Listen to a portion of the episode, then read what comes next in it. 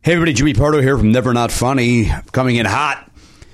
Show's right around the corner, but I got to tell you this this episode is sponsored by Mac Weldon. Now, you know the drill on this. I love them. I wore the Mac Weldon shirt just this past week on stage at the Zannies, and people responded to how great I looked in that shirt. And I do owe it all to the shirt. It's a magical shirt, the Mac Weldon. I like their underpants as well. Now, here's the deal.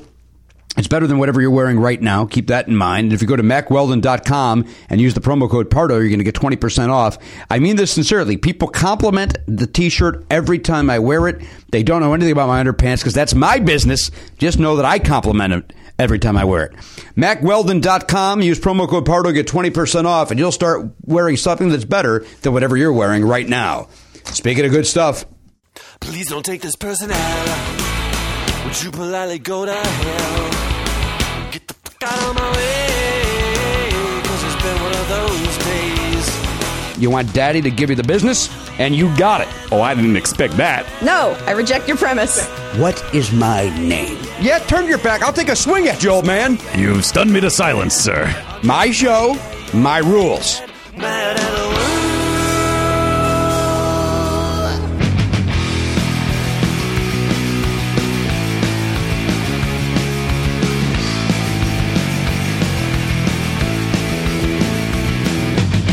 Live, on tape.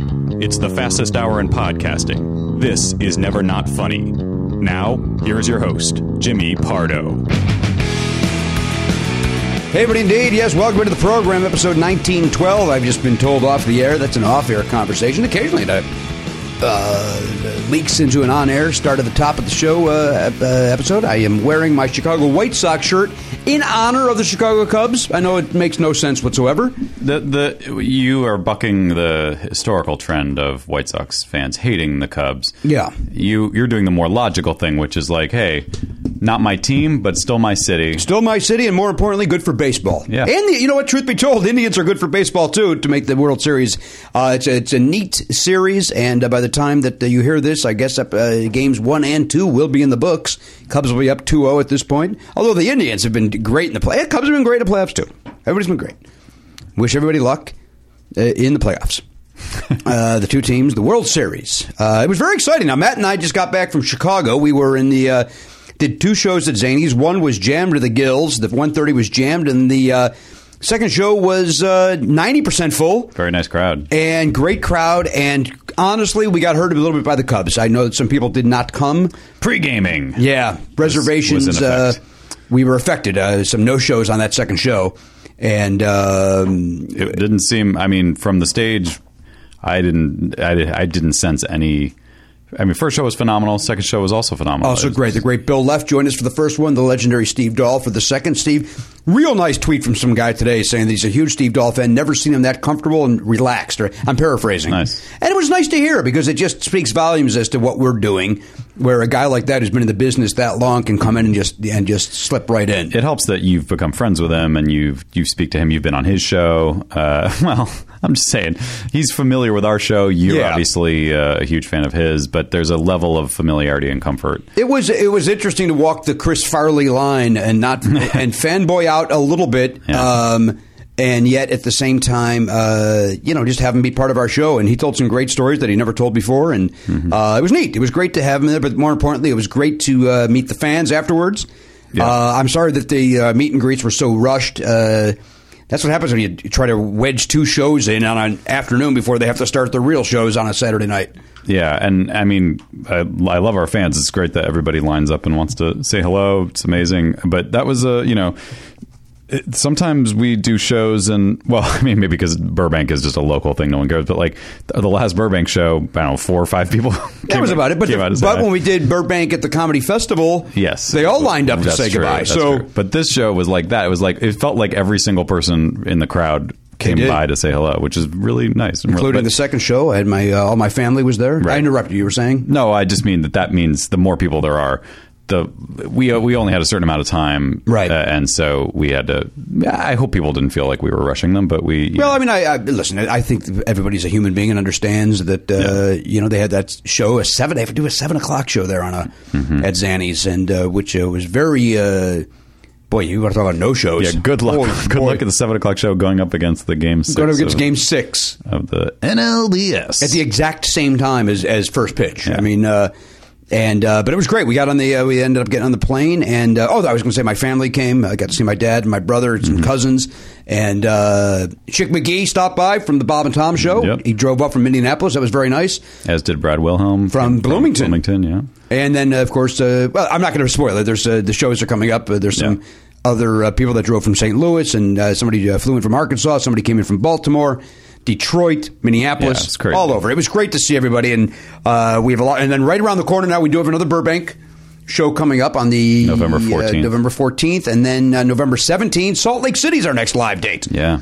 And then we can actually announce now we're going to be our I, the one after that is But not, not to interrupt, but we'll have plenty of time to say hello to the five people who come to Oh, yeah. Salt Lake City. Oh, yeah. Yeah, we can- we will b- do a second show in the lobby for the five people who want to say hello to us. Yeah, yeah. I think we're gonna have some time, and Salt Lake's gonna provide some time to meet and greet. Uh, and then, but we can announce now that on the uh, January, I think it's the 29th, Matt. That sounds right. January Double check that. 29th, Matt and I will be back in Bloomington, Indiana. Yeah. And uh, we, uh, we hopes that the uh, the Chick McGee, I believe, is going to be coming to that one as well. Yeah. Uh, may or may not get uh, him on the stage. I'm not 100 percent sure on that right now, but uh, looking forward to that. To uh, comedy attic, as the you, Comedy would, you would Attic. assume we would be. Uh, it is. Uh, it is in fact, and it's a matinee. That's a matinee too on that Sunday the 29th, and they they do a package there where if you come to see me on Friday or Saturday doing standing up comedy, you could buy like a double ticket where you get to see the stand up and then the the podcast as well. So, uh, Comedy Attic, I believe the tickets will be on sale uh, as we speak. Uh, they were they were uh, waiting until the Chicago show was uh, over to announce it wisely, business wise. Uh, you and I probably would have mucked that up in some way and announced it at the exact same 2nd Mm-hmm. Uh, but yeah, some great live shows coming up, some other cities to announce. Uh, but it was good to see my family, good to see all the people that drove up, and then Most importantly, good for me to finally see Hamilton. that was we'll, the oh, we'll main get reason. to that. Relax, we're talking about the plane first. Okay, let's talk about We get Plank. well because uh, I'm circling back to talking about the Cubs. Yeah. uh, got to get on the plane, which uh, some a hole brought their effing dog on. yeah. There, not only was there a dog on the plane, which Elise brought up. Your beautiful wife Elise brought up to me. Yeah. Uh, she goes, "Do you think it's a dog?" And I, go, I don't think it is. I walked past fucking dog right in my right in the aisle. What, so where was I saw we saw the dog as we were walking to the gate. Yeah. Uh, where did was it sitting near you? It was no, but here's what happened. I think the girl next to me may be a uh, a dog and or cat owner, Mm-hmm. and she was uh, she was uh, lousy Right. with hair, Right. Hmm. and it was awful. And I could I did not have a uh, loratadine, and then I asked the uh, flight attendant if they had one. After I heard a good old boy come on, now this guy comes on, Matt. You were, you weren't you weren't able to hear this. He comes on and goes, "Well, aren't you the prettiest stewardesses on the airline?" And she goes, and the woman very nicely goes, "Oh, thank you, sir, but you're showing your age. Uh, they call us flight attendants now." Well, it don't matter. Never mind, flight attendant, stewardess. Wow. And he goes, he goes, bottom line, pretty. Now, where am I going, little darling? Like it was like a, I thought he was doing a character. Fuck. Yeah. That is ridiculous. I can't believe you've been saving all of these tales. Like I didn't you didn't even really tell me about the woman next to you. I knew you had an allergy attack, but Well, the woman next to me also was, uh, as the flight went on, uh, oh, you did tell me. may this. or may not have had trouble walking to her car. Like, Yeah, like yeah. somebody should have taken her keys. She and she enjoyed the, uh, the. Uh, yeah, you said that because like we all The bar. were sitting in different places. Elise was the furthest back, uh, and so when she like somehow I got off before this happened, but apparently somebody somebody This is ridic- this She is said ridiculous. like like we were waiting. She was only nine rows behind me, and I was like you know eight rows behind you or something. No, you were uh, six rows behind. Uh, Whatever. You were in first class. certainly was at Was eight. that, was that worth an interruption? Surely wasn't eight. no. Uh, but the point is, uh, you were in first class. uh, Hey, I have a question about uh, where you were sitting. That, Yeah. Mm-hmm. that uh, you were in row 10 Uh, did that seat recline, or was it? Uh, it did. It did recline. It was you- right in front of the exit row, but it did recline. Okay, good. Yeah, I was worried. About I saw that. I was like, oh no. That. Yeah, it was fine. All right, go ahead. Uh, so apparently, so so you got off first, obviously. Then I got off, and then we're standing there talking, and it was like, what's like? And there was, like, a Elise huge should have been right gap behind- of people, Yeah, like- it was just suddenly no one was coming yeah. off, and then she comes out and says, uh, "Oh, you guys missed it. Uh, they had to make an announcement. Um, someone fell asleep in the aisle, like walking off the plane. like it stopped everything. They were like, "Hey, excuse me, uh, could you? Uh, uh, we're just trying to uh, get everybody off the plane. Uh, you know, make sure you uh, uh, wait. Uh, make sure I don't want to disturb you, but if any, everyone could uh, wake up and uh, Wake please." up! How do you? You're literally, that means you waited for you. You stopped. and leaned on the chair while somebody got But their luggage down and you fell asleep. I know you don't remember because you've been in first class for years, but No, I'm, I'm always I'm in steerage. back uh, in steerage, you do stand up, and then it's like 15 minutes do, of before you course. start moving. So I could see someone being tired. They stand up, they're ready to go. They got their bag. Maybe they're even sitting on their little rolling suitcase, and then they're just like waiting and waiting. just kind of doze off. Conked It was- out. I mean, it was two o'clock Chicago time when we got 2 in. a.m., and it was or a- one a.m. I guess. It was a night flight, there's no doubt about Yeah. it. The person I was in row uh, three, uh, three uh, C. I was in seat three C, uh, four D. Uh, uh, chose just to uh, start moving, and I go, "Oh, we're not going to zip her then." That's what I said because she, you know, you, you let Right. you let the rows in front of you go. Like, how is why is that even a question mark in anybody's head? Why why would you ever think? Oh, certainly I should be going and and get in the way of rows two and three.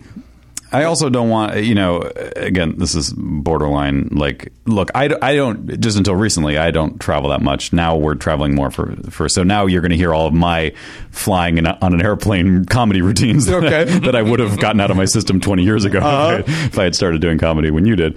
But, uh, like, you know how, the, like, people. You're supposed to like, yeah. Every, it's it's very clear when people are supposed to go. You're supposed to go in order. Or, or and, and to that, I'm going to add to that. I- If you're on the left side of the plane, and uh, then you've got three on the left, three on the right. Yeah. If the three on the right are older folk or ladies, Right. you be a gentleman and Right. go, there you go, after you. Sure. That happens one out of 19 times. Yeah. But here's the thing. If you wait until the person, everyone in front of you, is already walking off to even start getting your bag down, you're just holding everybody up. You can get your bag down while people are Can you? going. Uh, You may not be able to sometimes, man. Let's not be too harsh on that. There's, and by the way, least- you, you need you need to research what the term comedy routine means. Uh, I was. I'm testing it out. I'm, I'm seeing if there's anything here. We'll find. We'll find out together. This is Paul Reiser of the Jennifer Aniston Water, Smart Water again. Remember when we tried that bit out? And, he, and it, it's like, he goes, there's nothing there. There's nothing there. I vaguely remember. Um, that was when his first appearance. Um, But that's I'm just saying that's what happened. The ro- like this woman again. You're right. It's not a comedy routine. It's just pure anger. Like I could have just gone while she was pulling her bag down, but I'm like, but you're the row in front of me. but she may not have had the room to do that because the people in front of her may have uh, blocked You the can aisle. at least be reaching while they start to No! go. I- Time it. Look, there should never be a gap in the. d- it- There Mi- should, there should mind be a, the gap. There should be a steady stream of of people walking off. There shouldn't be like a huge gap suddenly while because one person was like, well, let me get this down As a now. reminder, there's children laying in rubble because bombs are dropping. And they're, are you having a tough time with the luggage? Yeah, and those. By the way, by the way, but I'm being move funny. those boulders. I hate those assholes that like, oh, are you guys having a tough time with your luggage? There's people dying. Yeah, of course. Yeah. But that's not the premise of the show. The premise is you you bring your complaints, I bring mine. We have fun. We make fun of Elliot, who at uh, twelve fifty six today was on my shit list at twelve fifty six point thirty. Everything's good to go. Yeah. Uh, right. Showed up four minutes early. Right, Karen? Is that what we uh, lock, clocked him in at? And again, not early. Still about uh, twelve minutes late. You heard, you were heard. Jimmy was heard uttering at uh, twelve fifty two.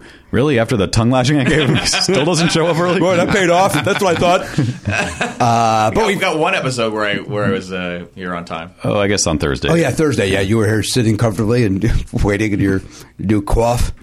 Uh, remember, his hair looked a little different on Thursday. Uh, It did. Uh, it settled down now. greasy, Very what? greasy. It did look a little greasy on Thursday, but it wasn't. I think it was conditioner. Yeah. Yeah, I probably consider. I I have a question about this uh, airplane Airplane, getting off the and thing. then uh, yeah, then back into Chicago. Go ahead. Yeah. Uh, what do you think of my methodology, which is I basically wait for most of the plane to be empty before I even start my process, no matter where I'm sitting. Fine. I'm just like Let me ask you a question. Uh, Then you're my favorite person. hang on, but no, but he's not. If you're on the aisle and two people are trying to get past you, Oh no, I'll let them if they want to go. I'll switch to the inside, but I'm usually a window seat, so so you'll just wait till the, the plane's Yeah. empty. Unless I'm unless I'm like got a connection or something. I will tell you this I'll, to speak to that. I will if I'm back in steerage, and even if uh, up, uh, up front.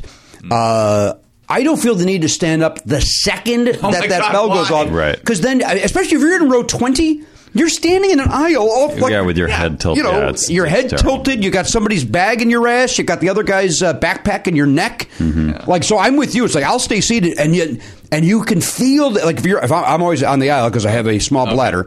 Um, There's a the two tension. people like you could feel them going, why, why won't he get up? Why won't he Yeah. stand up? Why is he not standing up? You feel them doing that, but it's Right. like you understand. We literally have 15 minutes before it gets to us. Right. Why would why would you want to stand up and hunch over and hurt your? Uh, Some your of them might lumbar want to area? stretch their legs. Fuck them. Well, sit down. on the way to Chicago, I had to put my roller suitcase under the seat in front of me which it barely fit. So I, I sat the whole time with my feet on top of my suitcase, Oh, worst. basically.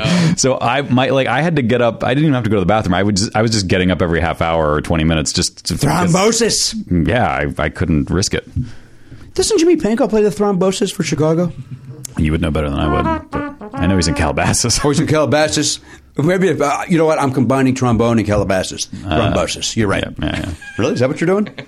uh, but we got to listen to the Cubs on the plane, which was great. I got to view yeah, the you World were, Wide Web. You were saying beforehand, well, we were going to be flying while the game was happening. and You were bummed that you were only going to be able to see the stats update uh, via Wi-Fi, but then you actually found a radio. I was able to feed. listen to the, uh, the via the MLB uh, application. I was able to listen to the game. It was great. It was exciting uh, to hear them clinch that. I wish I had been watching it, but you know what? Second best thing, get to hear the great Pat Hughes announce it. He's a great. He, Pat Hughes, one of the best baseball announcers in the in the game. We did see the first two runs uh, in the first inning before we got on. That was yeah something. Exciting! It's exciting to see the Chicago Cubs go into the World Series. It's They thrilling. haven't been there in your lifetime, from what I understand. They haven't been in there seventy years. yeah, I'm not seventy. I'm saying they haven't been there in your lifetime. That's right. Both of those things can be true. Not even. I guess they were in my dad's when he was a small boy, but no, he wouldn't never remember. He was an infant. right. That's what. I, yeah, it was because it was 48. Was it 48 or 47 that they were?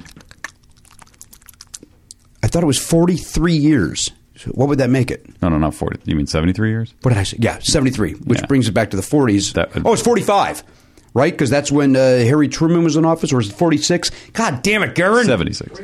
Oh, f- oh, the year. 40. 1945. It was 45, but they were last, last in there. So my mom wasn't even born yet, Yeah, that's crazy. and my dad was two. yeah. Loved the game. He tells me he loved it. Mm-hmm. No, he was two. He wasn't there. I was th- I was just thinking I was trying to think about because I thought for some reason I thought it was forty seven or forty eight. Uh, Hillary Clinton is also a Cubs fan.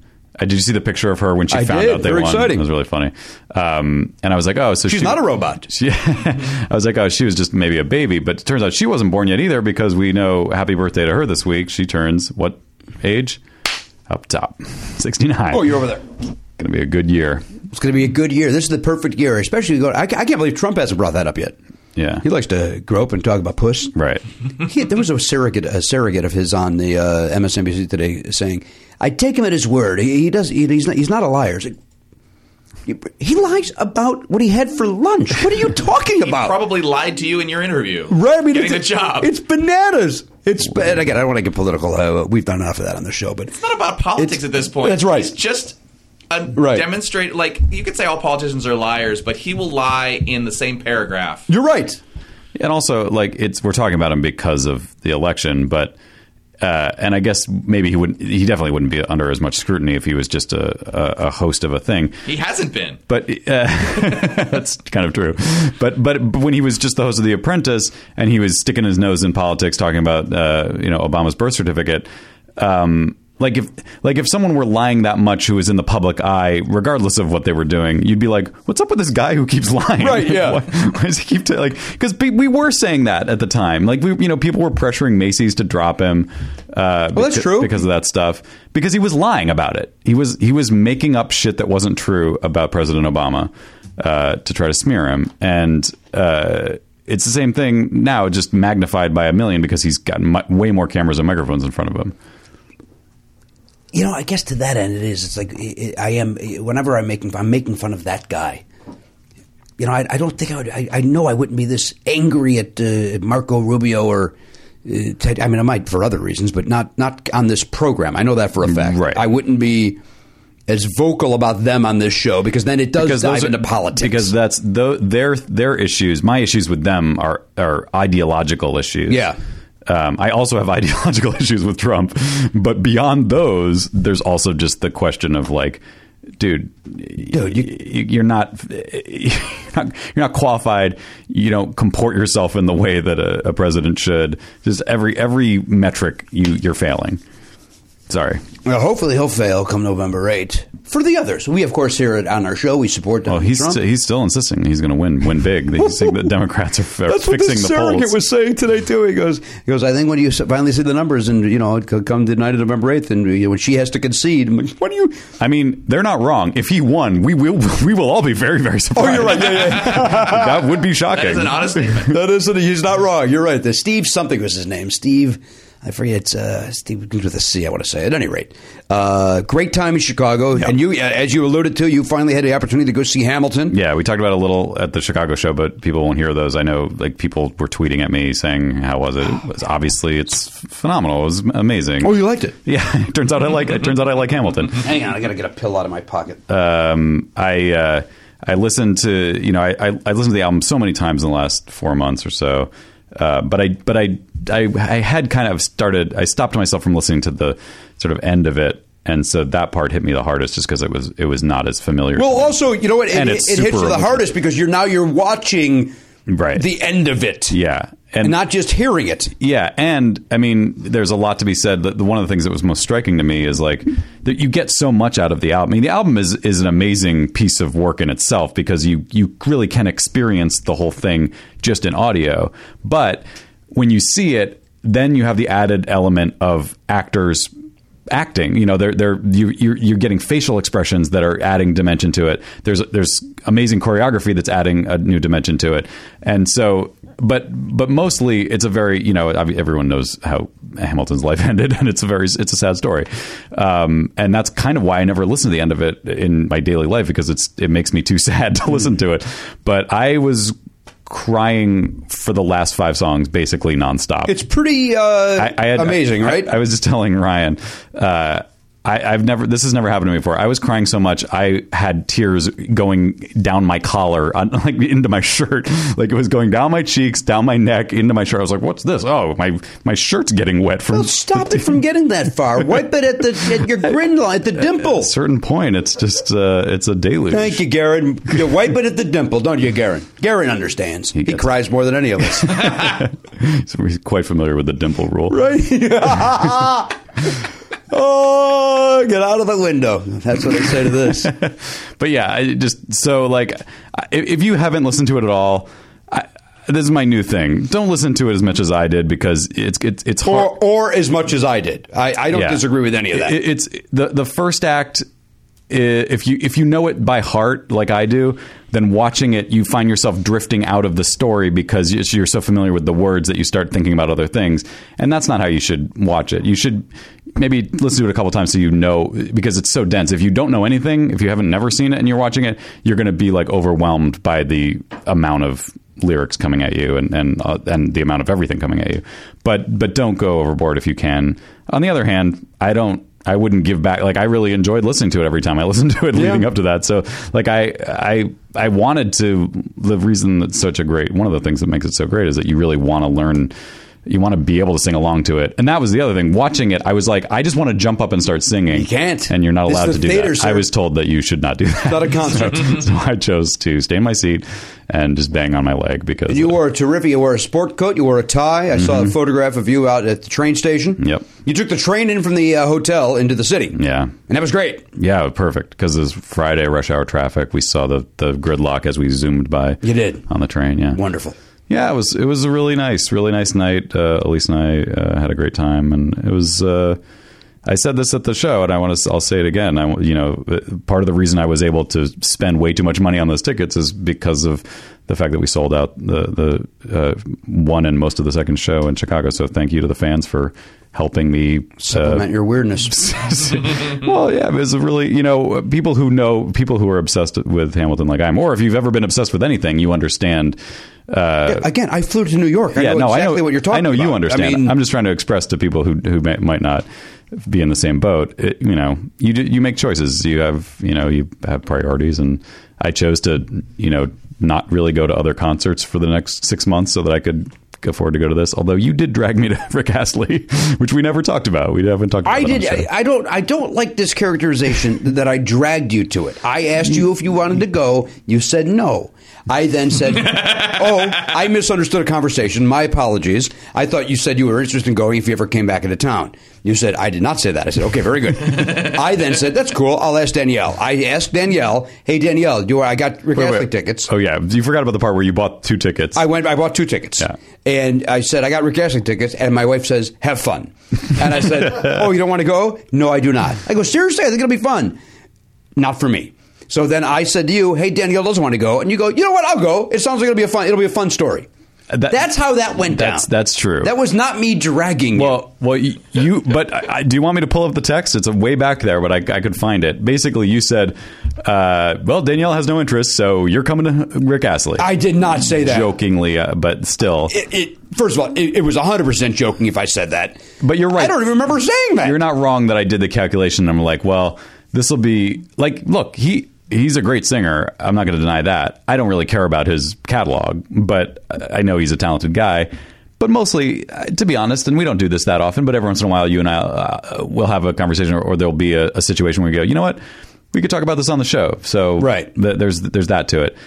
Once we were there, and I'm not taking anything away. I mean, the guy was great, and and like you and I both said, like he did a, a few songs from his new album, which neither of us were familiar with, and they were great. Uh, let me, in fact, if I may, he opened up with a song uh, that I, I don't want to give it away, uh, but I, uh, I was into it. I was into it from the get go, Yeah. like because the band started. The band was terrific. Can you just sing a couple bars of the? So the band, so he, it it starts out with him off stage going, "Can you feel it?" and then everybody gets excited. They're like, Can you feel? it?" And by the way, no opener. There's no opener at this concert. They don't need it. They don't- you don't need Rick Astley doesn't need any kind of warm up. So then he walks out and you go, this old house in Greenstone, and this old house in Greenstone. Yeah. And, this, and I've never heard the song, but it's, gr- I mean, the, the debate, the bassist was great. Everything about it, it's got that great funky, and I'm a sucker for that Paul Young, Daryl Hall, white, uh, you know, blue eyed soul. Yeah. I love it. And Rick Astley is right there, and he's 50 now. He's not a child anymore. Sounds great. but from the balcony, doesn't look a day over 38. Looks terrific. Yeah, I mean he's and front row balcony. That's very clever. and uh, so he comes out and goes, This old house. And he's singing this song. that- It's called This Old House. And this old house. And it's great funk. And Matt and Matt sees me grooving to it. and Matt goes, Do you know this one? I go, No, I don't. and he goes, But I like it. And Matt says, you know who loves this song? Who? Bob Vila. Bob Vila. what a great fucking joke at the Rick Astley show. And I laughed at it and then right back into the groove. back into the group. Didn't miss a beat. It was great. Then he, there was not. What was second? Second was together, Together forever. Forever, yeah. Mm-hmm. And then S- strong, strong man, right? Yeah, I think so. And then some more uh, from the new album, which I ended up buying after the show. Mm-hmm. Uh, terrific. He's got some great, and he did like six, I think, from the album. And then we were puzzling over the fact that there were eight mic stands off to, to one side of the drum kit, and we are like, what, what- especially after the the band comes out, and then there's still nobody at these eight mic stands. We We're like, what what are those for? And Jimmy thought maybe horns. Well, I thought horns because of the way that they, from our vantage point, it looked They looked like, like- yeah, they looked- they were like angled. four were high and four were low. Right. So okay, they're going to back up sing and also and uh, and his songs have horns in them, Yeah. so that would be Saxophone. be a good thing to have. But then yeah, like, Zoophone. like it wasn't even till like eight songs or nine songs in they bring out uh, a choir basically. It's not a four man choir or an eight man. Eight, yeah, eight person choir, Five lady, three dude. Three dudes. and they were great. They And- were great. and his backup singer. I said this to you at the time. We haven't really talked about it since then, but he has beyond the eight people that were just local to LA. He has a, a, a female backup singer who's basically like he's like duetting with her on- Yeah. on, certain songs. She was like I honestly wanted to see more of her. She was f- unbelievable. She was great. and uh, and it was great. Their chemistry was great. But yeah, she had just one of those like knockdown, you know, the kind of voice that just like blows your hair back. And I should know because my hair is constantly sticking up. He also, let's say that he he gets it. He has a sense of humor about himself. Yeah. He said up front, I don't do the dance anymore, but then he kind of did it for fun. Yeah. At some point, somebody, uh, "Look, Rich, sit down and shut it. At some point, uh, somebody handed him an album from when he was a kid, Right. and he kind of did that weird, like he walks across the stage, Yeah. holding it and pointing at it. So he gets it. It was fun. Yeah. I recommend, again, I'm a sucker for that uh, Blue Eyed Soul, so you should go see it. Uh, I'll s- just say one other thing. Go ahead. It's, it's, it was a little weird to be two heterosexual f- man friends at a show that's very clearly for lovers. Like it's very I clearly. I don't know if that's for all lovers. the songs are romantic. There's, there's there's couples all around us on date night. They're embracing. They're dancing together. Not the two guys at the end of our aisle. Well, there was there were two. Uh, I don't know how else to say it. I'm sorry if it sounds wrong to say it, but they basically they they looked like migrant workers, basically, and um, like it was so confusing as to why they were there. Uh, they did not stand up once. They- I don't- did not seem. To, They had better seats than we did. They did not seem to want to be there or enjoy themselves there. uh, it was very odd. We, we saw them before it started. and We were like, what, "What's up with these guys?" And part of me was like, "Wouldn't it be great if once it starts, they're up on their feet?" and nuts. hap- but no, they just sat there with their hands like in their laps the whole Except time. when I walked past and I kicked over their beverage or whatever I did, there was a you, you yeah. and uh, and I said, "Oh, I'm sorry about that." And then in a, in a as if they were VO guys, no problem, friend. like, wait, what? Nobody expected those voices to come out of you guys. Why were they there? I- Why I- were they there? It just- Contest winners. it it seemed like maybe an office, like there were tickets, and some, you know, the, the office got tickets, and like, does Sorry. anyone, anyone want to go to Rick Astley? No, give them to the gardener. No, I wasn't even going to go that far. I was just saying they got You them. call because- them migrant workers? Well, that's how I was trying to describe their appearance, but I don't There's think no that's. doubt that they get out there and they plant. that's what these guys are about. I just think that they won the tickets or were given the tickets by somebody, disagree with any of and that. they were just like, "Well, this." Or they w- happened to walk by the Ace Hotel. What's this? And just wandered in. That you know that said they stayed for the entire. It's not, they didn't even bail at any point. They stayed the Yeah. entire show. Yeah. Maybe they were enjoying it on the inside. I don't know. I know I was enjoying it thoroughly. I got up on my feet at some point during "Cry for Me," "Cry for Help." Great song. even though I, like I knew more of his songs than I thought I would, and uh, but I still, you know, obviously didn't know some of them. Uh, and I like his song. I'm not like a fan. I never bought any albums of, of Rick Astley, but um, but he did do Uptown Funk, and I do. I feel like that probably was the highlight. How for me. about a nice? co- I was going to say the cover of "Uptown Funk." Yeah. was I'm going to I'm going to quote myself. Phenomenal. And I don't even know if that's just because I that song maybe I- It's a great song. It's a really And he- really good the ba- song. again, the band is great, and they're very good. Singer's at playing good, it. and Yeah. he's great. Yeah, and he did a couple other covers, but that really to me stood out as like now 100%. I'm now I'm into this. I don't disagree. Yeah. And then they did that ACDC song in the encore, which you p- knew was going to happen. I know a lot of what You- goes on at these you, shows. You spoiled it for me. Uh, you know why? Because I didn't really think he was going to do it. I thought it was something that he brought out when he did like a private show at the Troubadour, or a small Oh, show at okay. the Troubadour. So then when he did it, it was like, oh, and then I went online, and it turns out he does it like eight out of ten shows. and he gets behind the drum kit. For Plays it. the drums, Rick Astley. crazy. Nobody saw him behind the drum kit. it but that was good too. was great. It's fun. They were having fun. They're having a good time. All right, Rich Scheider's walked in comfortably. He's wearing the hat in case he's got to get back out to the cab. Uh, he's probably got a fare out there. Looks good. I read it, Rich. I read the book. I thought you'd bring. I forgot it. I was going to bring it and hold it up. I thought maybe you'd bring one as maybe a guy trying to promote his book. thought maybe you'd be smart enough to do that. You chose not to. You don't want to sell any books. Yeah, I do. I do, man. I didn't. I didn't realize. You know, I I don't really think of promotion that well. Yeah. So I walked out of the house. I drove over here and I went. Yeah, I should have brought a book. And as soon as I come in, first thing you do is bust me. Oh, so you were- For not- right, right. Yeah, I was aware when I got out of my car here. I, oh, I don't have a book. Do you, you don't have one in the car. The off chance a I- I- fan no, I- sees you on I- Ventura I- Boulevard. I, was smart enough to realize I was still standing by the car. That I could have eaten. if there was one in there, I could have gotten it. I see. So still no. No. Now I I noticed from your uh, was that him on the phone, uh, Garen?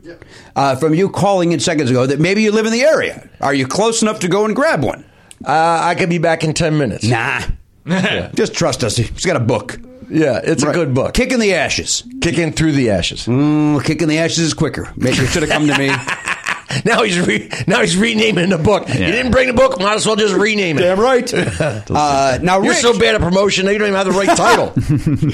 Uh, I got the right title. You did right, exactly. Uh, Ri- uh, all right, let's take a break. Rich Scheidner is here. Rich is a guy who, uh, when I started, was one of the guys I looked up to. That's the truth, Rich. Whoa. And you probably hear that a lot from my generation. Yeah, of guys yeah, of, yeah, uh, yeah. Well, don't get cocky about it. That seems no, like a no, but I dick mean, move. you know, there you guys were coming up, and I was I there. appreciate the fact that I just kissed your ass and take it like that as opposed to going, yeah, yeah, I get it every day. Marin's on the back of the book. You know, don't think that doesn't fucking piss me off that you got Marin on the fucking You cover. know, people get sensitive about getting compliments. You get sensitive about giving compliments. I do. Take Hey, it. You didn't. You didn't get. You didn't take my compliment well. Take it. You take it, and then you get cocky later. You sneak in the cockiness. You don't just go, yeah, I get it all the time. Then it makes me feel bad for having complimented you. he didn't want to feel. He didn't want to feel generic. I'm special. My compliment's special. That's right. Nobody else cares for you or your comedy. My compliment matters. All right, Rich Schneider is here. He's taking time away from doing 49,000 Tonight shows with Johnny's. He did it with Johnny. Did it when it mattered. I did it in 2002 when nobody gave a shit because the world ended in 2001 when 9 11 happened and two planes uh, uh, went into buildings, one into the Pentagon. That's, is that, that's technically a building. Three into buildings, one into a field. Uh, then I was, the, I believe, the second comic on the Tonight Show after 9 11, and uh, that was not a good spot to be in.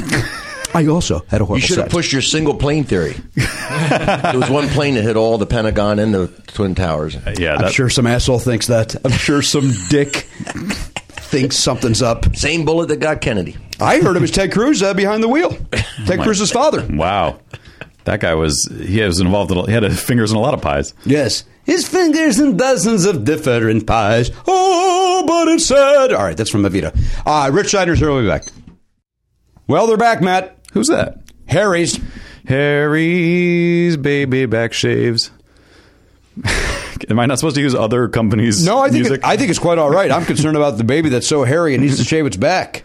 well, Hey, your mama's so hairy, that's how great these blades are. You can shave a baby's back with them. and you feel safe. You feel I'm secure. about totally it. confident in using these blades on a on a baby's back. Oh boy, I want my. I want to shave my baby's back, baby's back, baby's back, baby's back. That's another one. Wait, that's the same one. Same one. Same one. Different uh, spot in the uh, song. That's right. We- Uh, I, you I know, put the the- I two dropped the needle. lines. I dropped the needle right in the middle of that one. Uh, you dropped the needle on the record. Got the needle on a record. You dropped the needle on the record. Dance, dance. Now, in the meantime, I recommend that you go to Harry's for your shaving products. I enjoy it. I already do. I do too. I think we all do here at the Never Not Funny Industries. Uh, yeah, yeah, the- use it all. The daily wash, I, which I use today because I'm not shaving today, but I, when I do shave tomorrow, I will be using the uh, the shaving cream.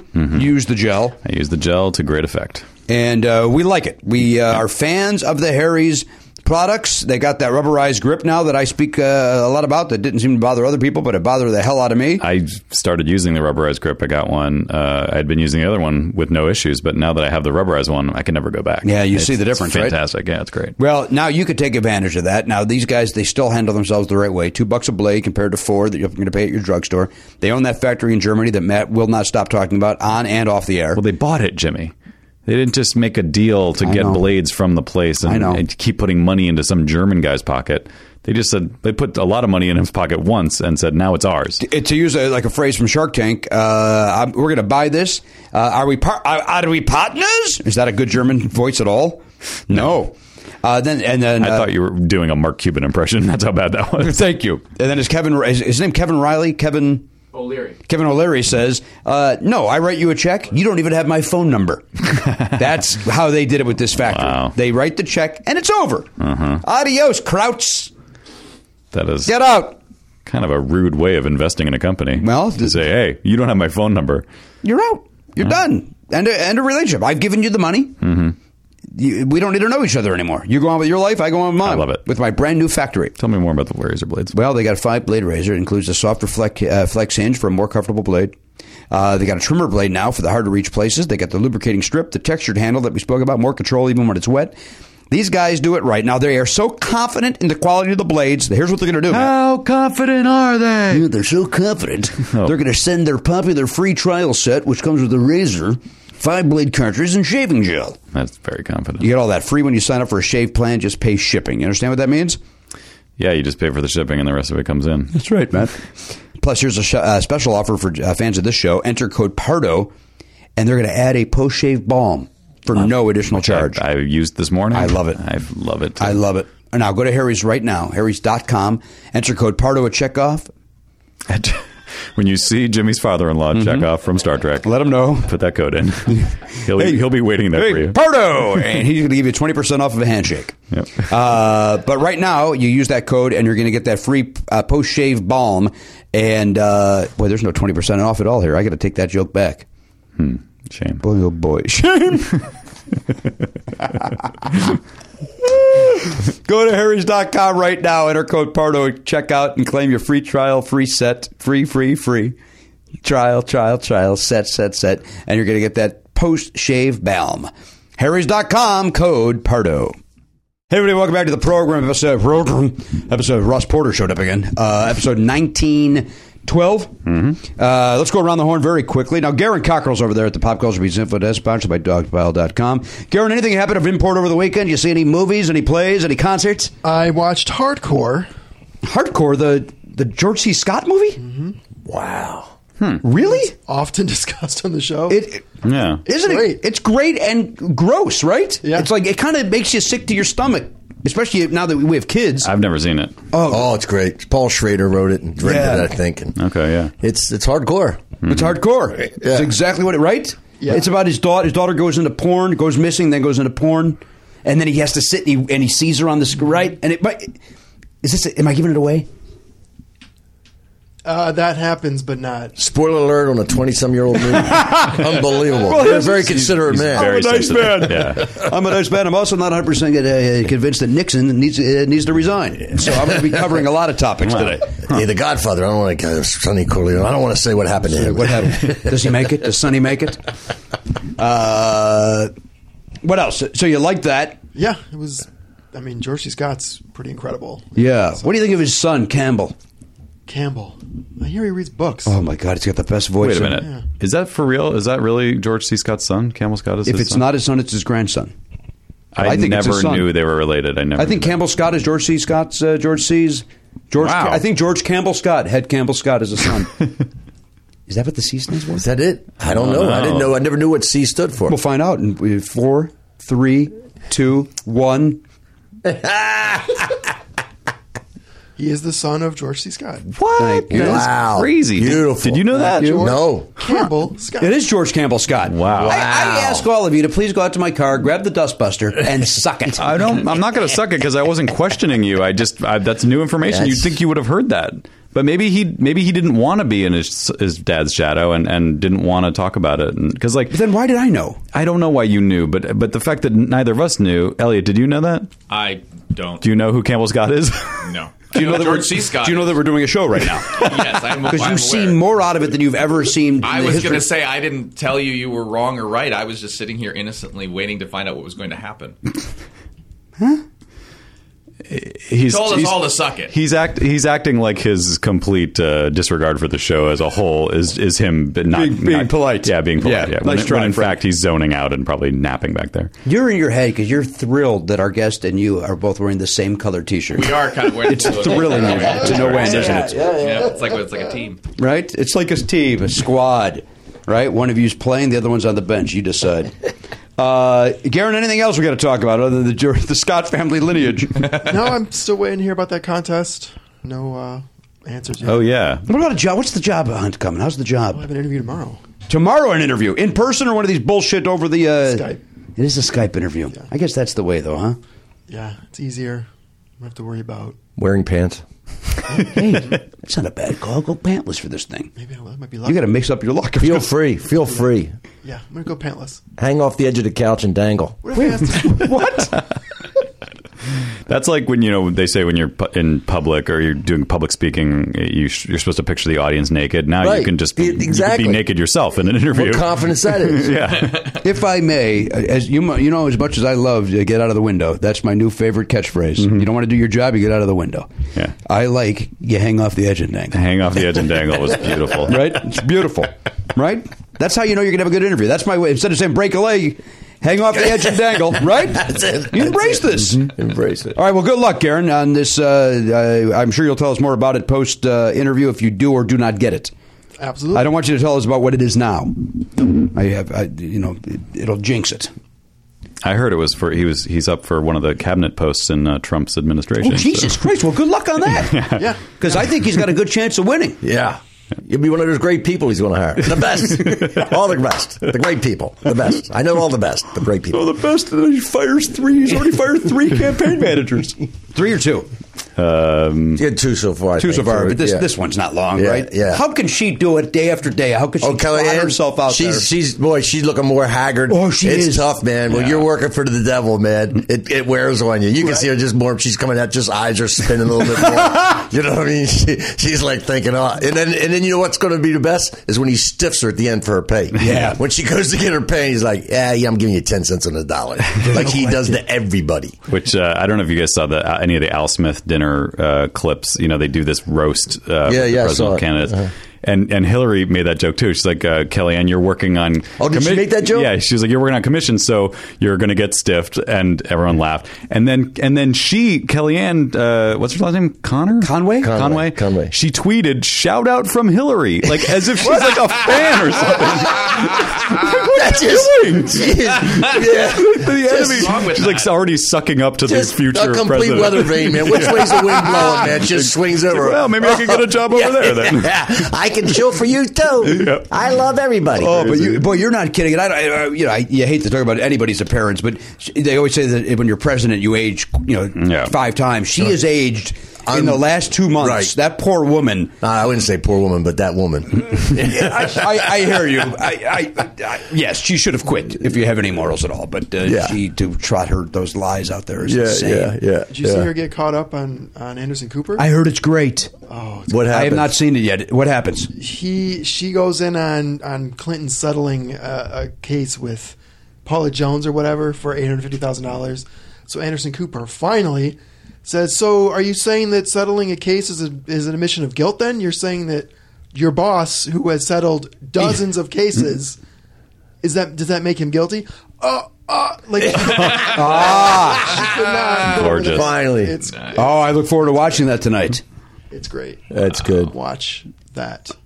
Thank you, Karen. really put a button on that segment. What happened? Gar- Garmin was Ah! wind- he was winding down like a robot at the end of that. He was. Uh, uh, all right, we check in over there at the uh, behind video control. Uh, now, Elliot, you came in here uh, breezy. You were excited to be here on time, yet Yeah. you were. Uh, I, didn't, I was not fooling myself that I was quote unquote on time. I just wasn't late for showtime. all right. Now, why, why today? What what was the disaster at the apartment complex today? I, there's leaks in multiple places that happened last Wait, night. Are we talking about WikiLeaks? Oh, 'Cause that's boy. very sensitive Julian, topic right Julian now. Assange came in and poked holes in our pipes. Just Uh, the drip, drip, drip of problems at the familiar. uh, I blame the Russians. yeah, you should. you should. Don't you probably have some Ruskies in that uh, Actually, building? our right? plumber who's going to fix it is well, he has a Russian accent, but he might be Czech. I don't know. I'm not that good at discerning. could be my father-in-law. oh, check off. Could be could be Walter. that's true. Doing, uh, doing his. Uh, wow, I hadn't really considered that uh, your father-in-law might be doing plumbing on the side. Oh, that'd be horrible. that would be horrible if it was. Uh, I've never seen him do any check, check, check the Wessels. check the West. If your Wessels are still there, you all right. So, anything over the weekend uh, that uh, you need to discuss? Uh, I uh, we, Broadway LA did our first uh, of our Halloween shows. Tell now. Listen, I of course uh, know everything about Broadway. Rich is new to our show. Mm-hmm. Sure. Explain to Rich at length so that I can hear it as well. Yes. But I know just. But let, tell Rich what Broadway is. Uh, Broadway LA is an improvised musical uh, performance show. So we had just done Music in the Key of Murder, and previous to that, we did something called Camelot, which was set in like. Uh, oh, so this is medieval- this is the thing I saw. You saw one of those things. I saw yes. Camelot. but that was before it was called Broadway LA. But yes, we've we've, we've It was become- when I saw it. It was called unwatchable. You guys dropped that. yeah, that was uh, that was bad marketing. Yeah, I was going to say that's that's not the title we want. No, that was. No, that- it, was a those were- sub, it, was a, it was a subtitle. No, well, post show. I wouldn't Yeah. want it anywhere near the title. right? Not on the back of the cover. Not on bring up the back of inside- your cover Not on the again. inside the sleeve. You I know. don't need to read it. I don't know. We're thinking about making a bumper sticker that said that. Uh, what? All right. So uh, this one's called. Uh, what's the new one called? The new one, this is Cthulhusical, was the one we did Saturday. Yeah, I- yeah, that's fair. Um, What? Yeah. What's it called? Cthulhusical. All right. So, it's. Do you know what Cthulhu is? I guess I don't know. It's an H.P. Lovecraft uh, weird alternate dimension alien squid beast uh, monster thing, right? Yeah. basically. Fair. Let me ask you a question. What's the next one? Uh, this this coming Saturday, we're doing Nightmaresical, which is based on the uh, uh, work of Tim Burton. Like Nightmare on Elm Street. Nightmare. I mean, not Nightmare Before Christmas. Let me ask you one more question. What's the next one? Then it's back to the Cthulhusical. Oh, Well, you don't want me to come at all, do you? Well, it, Maybe I'll come to that nightmare one. You should. When is it? This Saturday? There's one this you Saturday. know what? You won't be. in Oliver town. would like that. He likes. Uh, Would he like it uh, for kids? Yeah, he might. has he watched Nightmare Before Christmas? Yeah, we like it. Yeah. My- I, I think Zoe likes actually it too. Yeah. we're uh, we run a pretty clean show, and uh, I think yeah, What? When is it? uh, seven o'clock on this coming Saturday. Oh, that's a very that's a very strong possibility. Awesome. Bring my son up for a nice night at the theater. Fantastic. Uh, all right, Matt Belknap, uh, everything's all good. We talked to you at length. Our guest is Rich Scheidner, everybody. We've, uh, anyway, welcome in, Elliot. I didn't mean to dismiss you at the end. That's all right. Thank you. uh, Rich Scheidner is a, uh, is it safe to say a legendary comedian? Is it, are you comfortable with that, Rich? I, uh, whatever. I'm comfortable. You uh, you were. I'm going to tell you something. I'm going to to your face. Uh, I used to use you as my he's open for because here's what happened. I'm going to tell you a story. I used to work for MCA Records, and we came out here for. I, w- I was in the Chicago branch. We came out here for our national convention, or whatever that thing's called, the What are those called? I guess convention, not convention. Sales conference. Sales conf- conference. That's the word. Our, our huge conference of MCA records, and we were all at Universal Studios. Uh, I don't think it was just it wasn't a tour or anything yet, and we uh, had the, uh, the the tour bus took us to the Improv. Uh, for a night at the improvisation, Uh, took us out to dinner, then to the improv, and it was the two I can remember were you and Rick Overton were on the show. yeah. There was a guy that went up early in the show who brought me on stage just by coincidence. I was the guy that, that he picked. And maybe you can remember this person's name. He would have props and he would do a juggling thing or magic while the stooge from the audience is uh, playing along with the playing the air air uh, playing the flute. He sets up a music stand with music, and you play the flute, and he's playing the uh, thing. And then his big joke is, "Do you know how to uh, do you know how to read music?" And then uh, usually the person goes, uh, "No," and then he turns it as if it's been upside down, and that's his big reveal that that's the joke, like the music. But I said uh, from left to right. And I got a big laugh, and then that you could see that guy. You go, oh, Oh, that oh that just stuck. And so when he turned it upside down, that got nothing because my, my joke got a bigger. And then it's like it's like at the time I remember sitting down going, yeah, you motherfucker, I got you. But then like when I became a pro, it's like, ah, you dick, you stuck in that guy's laugh. Um, But did that hook you to that laugh? Was that your first laugh? no, no, I had, I had done a couple of open mics, a couple of open mics prior to that, and um, uh, and then watching you guys and your big thing that and, and you you were doing a riff that night. I remember this because we were there for with MCA. Your riff was about uh, was it Last Temptation of Christ? Is that the name of the movie? You were doing a whole thing about the Last Temptation of Christ, and you didn't know that the entire room was from MCA, and that was our movie and soundtrack. Um, so you're doing these jokes, and they're kind of being met with this weird, hey, you don't know who you're talking to, yet some support, and then people like me just giggling like an idiot because I love live comedy. And so you're you're kind of you're threading the needle of trying to make the crowd get on your side, yet you have some on your side. It was a weird, interesting thing to watch. And then at the end, you finally just said. You, you put your arms up like you were Christ, and you go, "That's it. Take me down, or the show's fucking over." And then everybody erupted with laughter. Uh, and then you walked off the stage, and it was great. But I remembered you from that day of Rich, you know, because I had seen you on television, of course. But I remember that it was like because I it looked to me like you would just throw the act away, and that for this particular show you would improvise basically the entire show. Is that something you did a lot? Yeah, I did. I loved I loved to improvise and I loved to find things, especially when you were working at the improv or those places, which I thought that's what they were for. Right. I know some guys got caught up. You never know who's going to see. it." I go, they're going to see me one time. They're going to come to see me another time. It's nobody ever got saw him one. That's such a myth in show business. Saw him one time, he became a star. Right. They watched you. They've been watching you. They're watching. They want to see if you do the trick again. You know, you know anybody can get lucky and do the trick one time. Mm-hmm. So I never worried about that, and I loved improv. And and I'm, I remember seeing that movie and coming in. I would do that. I'd see a movie like that and go, now I got to go do just ten minutes on that movie. Right, right, right. And, And that's what I it's- felt like. And it was great. For, to me, it was like watching a magician eh, working. Like it was magic watching you that night. It, it really was. I, you know, there's those things that uh, you remember. Kennison, Kennison, I saw this band called Striper, which was like the first Christian heavy metal band.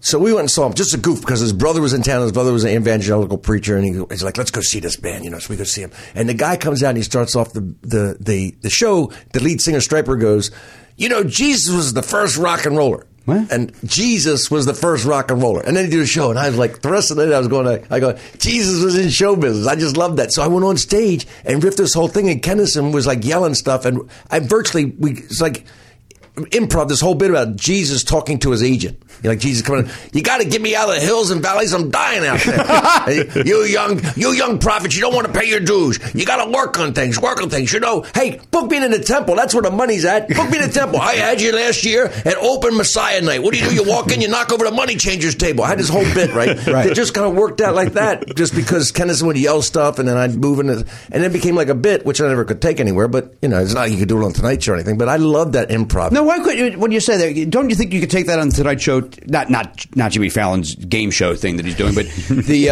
uh, Oh no, no, I did. I tried the second Tonight Show. My oh, second your Tonight, Show. was a bomb, right? yeah, the second, the end of it because I changed the ending. But the, I wanted to do that bit on the end, and Jim McCauley said, "Oh, you can't do that," you know. And I was like, b- even though I'm like in within the legend of Jesus or within the story of Jesus, it was like just saying Jesus and having him be like a human or talking to an agent. He's like, you can't do that. No way. No way." Really? Yeah. So And then this- I switched over and did some heart attack material, and Johnny was like a four pack of smoker. You know, Oh, he, so he was af- afraid of a heart attack, and he hated that material. But he loved your first appearance, First right? appearance was great, and then it took me like a year to get back after the second one. A little over a year. The only thing to save was Macaulay okayed those last jokes that I did. I talked him in and let me. We were in backstage right before the show. I talked him in and let me do those instead of something else. I forget what I was going to close with, but the last couple of jokes I changed. Wow. Uh, you know, it's interesting you say that because when I, my one appearance with Jay in, in 2002, as Yeah. I alluded to earlier, same deal kind of where they, they, they changed the joke on me last minute. And then they also said, um, you know, you know, Jimmy, you're, you know, you're so off the cuff and everything. You know, Jay doesn't like that in these sets. Whatever's going on, stay true to your material. Don't go, don't reference anything. And that's not what I do, you know. And so all I'm doing in my head as I'm bombing miserably is thinking I could save this if I could comment on what's happening. I could be funnier than any of my material if they would have not put these handcuffs on me. I also stupidly thought they're going to sweeten it. There's no way they're going to let this happen to the viewer at home. Is not going to see me bomb wrong. Everybody saw me bomb. It was horrible. Wow. But for that reason, like, when, when, uh, hey, you're about to go on, but don't do this. Well, okay. yeah. that's the best way to, you know, give a guy a pat on the ass before he goes up to the plate. They saw your style and they just wanted to change it, which is you know they're, they're so weird anyway because you're like cutting and snipping Right. bits out of bits. You know you're you got- maybe have a three minute, four minute hunk about skiing or whatever. Then you take the best joke out of skiing and put it with the best joke out of another hunk about you know getting a haircut, and you kind of kind of meld them together with some sort of weird segue. You know after I got out of water skiing, my hair was all messed up, so I went and got a haircut. you no, know? no, what, Rich, no, so that doesn't that, what always angered me about that, and, and, and I didn't, and of course I've done maybe five late night spots in my life, uh, not, never, not as much as you. But if you do take that one joke out of the ski bit and then the one out of the haircut bit, out of these nice chunks of material, and you Right. take one line here, one line here, doesn't that th- then ruin both those bits for, like, you can't find other jokes from there to do your, on your next set, correct? Am I making quite sense? often. Yeah, no, no, Does that quite make often, sense? quite often, quite often. But that's the way they would want to do it. They wouldn't want you to, you know, rarely did you go. And there was a couple times that I did go in and I had like, okay, here's a, a hunk, you know, here's a hunk. I Right. did- There's like a big hunk. All right, of- of three, four minutes, what you call whatever bit. I, I And would they'd like let to you use the do word that. hunk another 19 times. So yeah, that that. But no, it, and then but if you had two or three that were really quality, it just they would just want you to do the absolute best joke. And I get it. I get, it, too, but I, at the same time, I think it's the most inorganic way to let us do what we do. Yeah, you're right. You're right. Instead of just saying, let's go in for five minutes or whatever, find in 'cause some really great laughs. But they want it. And that's what also like hurt the clubs because people would see so many shows where they just see these guys just doing their greatest hits, whether it's their Tonight Show or their HBO special, whatever. Then you come in the clubs and go, you're going to do it like that, right? Where there's every 30 seconds you pound me with a great hit song. You go, no, I'm going to play that. No, no, no. We want the bam, bam, bam, bam, bam. Expectations changed after a while. Oh, interesting. Mm-hmm. And how many times did you end up doing it with Johnny? I did like f- fourteen or something with Johnny. I don't know because I didn't. 14? I have I have the sets in in a file. Like I, I had the sets, that, so I didn't re- repeat material. Like I actually had taken care of those, but I don't have the tapes. But I have um like fourteen or something of that, and then I did another four with Jay, and then I did like a dozen Lettermans back when the, it was the NBC show. I never did it with CBS because How I was much done material is that? I mean, that's a lot of material. amazing. A lot of material. You got to churn up a lot of material. I was constantly. That was you know I, I love doing new material, and I but you'd have to do it. I remember when I first started Seinfeld, right before he ever did his first one. I remember him saying he he'd watched a guy who was a little ahead of us who did a great first Tonight Show. His second show not so great. The third show he's out of gas, out of material. Yeah. And Jerry had said, I'm not going to do my first Tonight Show till I got five in the bank ready to go behind it. So in my mind, I was always like looking ahead, going, okay, I'm three ahead, four ahead. I'm constantly got to be ahead. I got these in the bank. And then things might change as Joe gets knocked out for a better one coming in, but you, you always have to stay ahead. Yeah, that makes sense. Because didn't that kind of happen a little bit with Stephen Wright? Like Stephen's first one was amazing. Oh. His second one was, i- if his first one was a ten, his second one was like a nine. And J- and Johnny, I remember being crazy about him. And then the third one was okay, right? Am I, I am don't remember. I just remember those first two Were- because he came out of nowhere. The third one might have been okay because the surprise of who he was and how he did it was off. That's true. Those Mhm. first two, he was so different. He came back like two days later. I- unheard of. It was cr- unheard of, right? Unheard of. Yeah. And he went from he wasn't even in the clubs. I mean, he was working. He was like that late night guy in Boston to like doing theaters and, and filling clubs. Isn't that something? I mean, he went like boom, like he jumped through everything, and he was like maybe one of the one of those guys who did one shot, two shots made a difference, like an immense difference. It really, you know, I saw him at the uh, was it Who's on First in Chicago. That was my first live comedy show. Was him uh, and Tim Cavanaugh, Chicago comedian, opened up for him. But I didn't know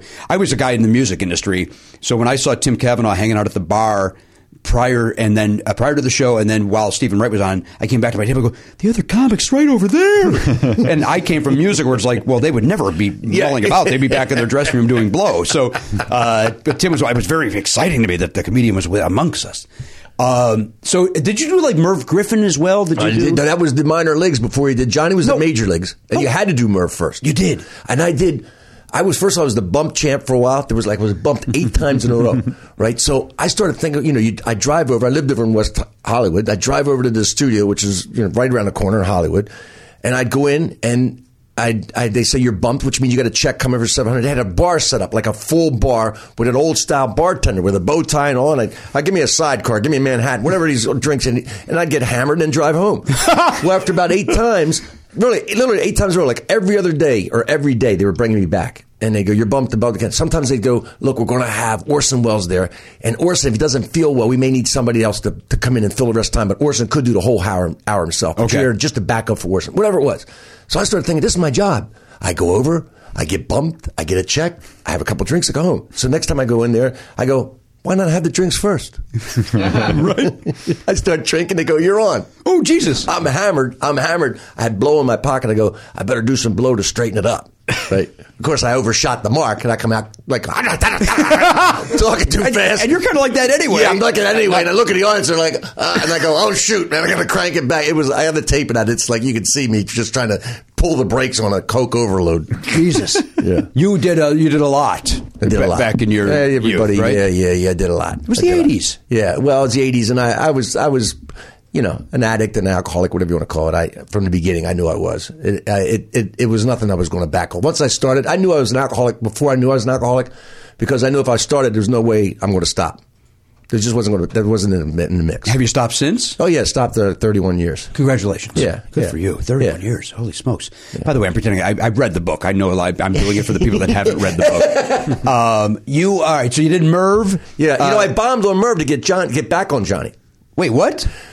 doing a Merv because of rehab. Like when it, when Jim McCauley saw me out, I got sober. I got sober, right? And then I started doing, uh, you know, my attitude changed. And I was doing new material that he really liked. And he said, "I'm going to try to get back on Johnny" because I got knocked off and banned after the heart attack jokes that I did. He, got, he was that upset about it? I don't know. When I came up, when you came up the first time, they go, stand over here. You did fantastic. Here, have a beer. And when Johnny comes off, you're going to do a photo op with him and shake his hand. And Johnny comes back on his way to his dressing room. And I'm standing there and he shakes me. You're, you're an up and coming, you know, what probably says to everybody. You know what I mean? And I'm there. After the second one, Macaulay's waiting behind the curtain. He, didn't- he knew immediately. I get back there. He grabs me and says, We got to get in the dressing room. And he pushes me into the dressing room. He goes, Stay right here. Don't move. Don't go out. Whatever you do, don't come out. What the- And I'm half hour later he comes back and goes, Oh man, Johnny's pissed. He is so angry, man. He hated those jokes. We gotta we gotta wait wait here until everybody's left. I had to wait until Johnny and Ola left so they wouldn't possibly see me. Gee, what the fuck? And I'm hiding it. I'm just drinking beers in the in the dressing room, going, my career is over. That's what I was thinking. I said, I'm I'm I'm really I'm shot. I blew it. I blew it on my second Tonight Show. At a time where that did matter. It did matter. It mattered. And What you year know, were- everybody knew about it. You'd think what everybody would know, you know, that, that I messed up. Right. Oh, yeah. The audience, the audience liked the jokes. I did okay with the audience. Johnny hated them. Oh, so the set wasn't a bomb. no, It was just no. that the Johnny. show, no, the show's fine. I have a tape. You can see the tape. I mean, I, the show was fine. Johnny hated him. You know, how, like he do the drum pencil. Yeah, he was yeah. pissed. You look over. He's, He's just doing like this. He, you're not even looking at me. He's just like this with the band, just looking. But Uh, you off. weren't even talking about smoking. You were literally just talking about having a heart attack. having a I heart did the attack. Mm-hmm. thing about the defibrillator paddles. I did jokes about that. And the guy, uh, Barney Franco, had the artificial heart. Not Barney Franco or Barney Clark, whatever guy's name was. Barney. There was a guy who had an artificial heart, the first artificial heart. Mm-hmm. And they said, you know, he had this this huge 800 pound machine he was hooked up to. They go, It may impact his lifestyle. I said, yeah, it's got to impact his bowling. You know, he has five guys pushing a thing down the lane with him, you know, but that was the joke? that was That's and a good cou- cou- joke. and a couple of other ones about uh, uh, having a heart attack and having the paddles and the, just stuff like that. But it was all I mentioned heart and heart attack a couple of times, and it snapped Johnny for whatever reason. Jesus. So t- so Trinity McCauley's trying to get me back on. He says, "You do a Merv, just do this one next Merv, and then you'll be ready. You know, you'll be you'll, you'll be ready for it. You know." And I go on the Merv. and Diane Cannon uh, uh, was, and I always get this kind of confused as, to- as to how it happened, but Diane Cannon was promoting a movie. The, and and backstage, and Les Sinclair was the booker for the Merv Griffin show, and he comes up to me and says, "Look, the whole audience is very Jewish, for, for old old people from retirement home, you know."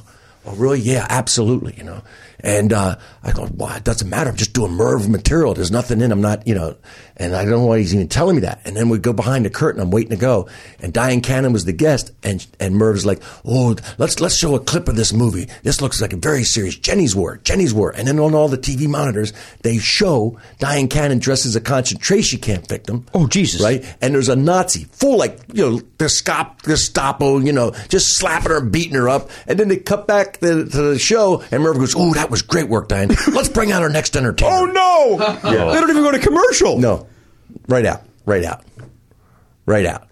I mean, I'm, I was blonde hair, blue. I might as well goose stepped out onto the stage. Just, I mean, I mean, I, you know, there's bombing. You know what I mean, Jim? There's bombing. It's like, hey, get a little bit, get a little not allowed. Nothing. I mean, nothing. First, and I remember again, I re- referencing him again, but Seinfeld had said, if you do a joke on a talk show and it doesn't work, don't worry about it. Just look in the camera, smile, nod your head to give him a chance to add the laughter in, and then go to your next joke. So I did that the first joke. Then the second joke, and the third joke, every joke, man. You know, you know, you're shrinking. I'm shrinking. I'm like, I go on to stage six when I come off four two, man. I bombed. I mean, it was not a laugh, nothing. These people are they're thinking back to everybody that lost in the Holocaust. I mean, these were older people back in 1986 or whatever it was. You know, bomb, bomb. I come off. Les was like, the booker was like, I'm sorry, man. I'm sorry. I didn't. I didn't know what I could do. There was nothing we could do. I said, I took the beating, man. I said, I'm done. I'm done. A couple days later, Macaulay comes up to me and said, I heard what happened at Merv. And I was like, well, that's, he's just going to tell me. You got no, he said, you took your beating like a man. You didn't bail. You didn't blame the audience. You did your material. They'll fill in all the laughter later.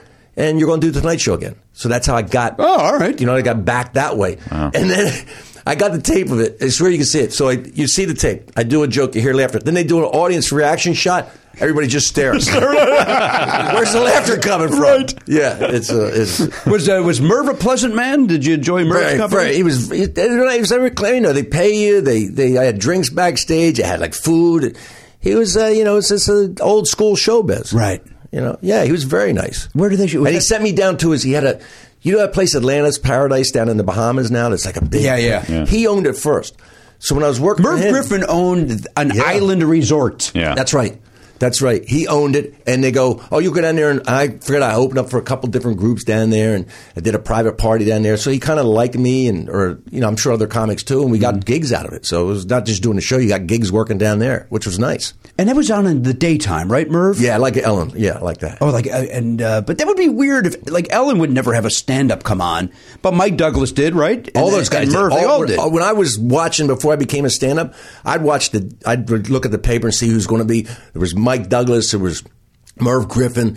There was uh, uh, I can't remember her name now. A singer that she was. She was um, oh, Diane, Don Shore. Dinah Shore. There were all these. There were different. Mike Douglas is out of Philly, so you, I'd look on the schedule. Go, oh, look, Steve Bluestein. Or, or this guy's going. to Who's going to be on that day? You know, Ed Bluestein or whoever it was going to be was going to be. I'd look and see who's going to be on. You know, Freddie Prinz would do those shows sometimes. Is that right? Yeah, yeah, yeah. Absolutely. Rick Pryor was on at daytime with Mike Douglas or whatever. Did you see these guys on it? They were all do, doing those shows. Absolutely Interesting. because it was only Johnny at night, and Right. they weren't doing. They they'd come to you on every night, and these shows were you know they were paying, they were popular. I could see those guys doing them. You know, you forget there wasn't there weren't comedy clubs. There weren't any comedy clubs. So where were you doing when you started comedy? What year did you start, Rich? Seventy seven. You start in '77, and did you start with other guys that we know of? That like, yeah, you might know because uh, well, well, eventually there was Lewis Black. I was in Washington D.C. Okay. so I, I Lewis Black, uh, Ron Zimmerman, Kevin Rooney, um, uh, Bill Masters, uh, John Heyman. These were guys who were Zimmerman. yeah. Ron Did he do Zimmerman. a bit with uh, cereal boxes? No, no. That, Ron, Ron became a really good TV writer. No. he wasn't. But anyway, there, there was a place before there was a, there was a place called El Brookman's that opened up in the summer of '77. Like a guy at a bar you know, and his dad had a bar and he decided to have comics come there. So we kind of took over that bar and that's where everybody, but before I was doing it from January. So from January to June, I would just run around the city wherever I could go. A friend of mine had a band and he'd take a band break and I'd jump on stage and do it there. Wherever I could talk my way onto to go do some stand up comedy, I did it. I mean, I didn't, there were no, there were no comedy And how do clubs. people respond to that? Because I mean, that just sounds crazy. It was. He did one. I did one where they, go- that my buddy he would find these things. He was, hey, they have this like you know talent night over this place called the Gay Cabaret. Now we didn't get it. We just thought gay like like you know it's gay old time like the Flintstones or something. Right. right. We go over there and it's it's a gay club and this is seventy seven. So I mean nobody was out of the closet. The closet was jam packed. The only people who got out were popped out by overpopulation in the closet.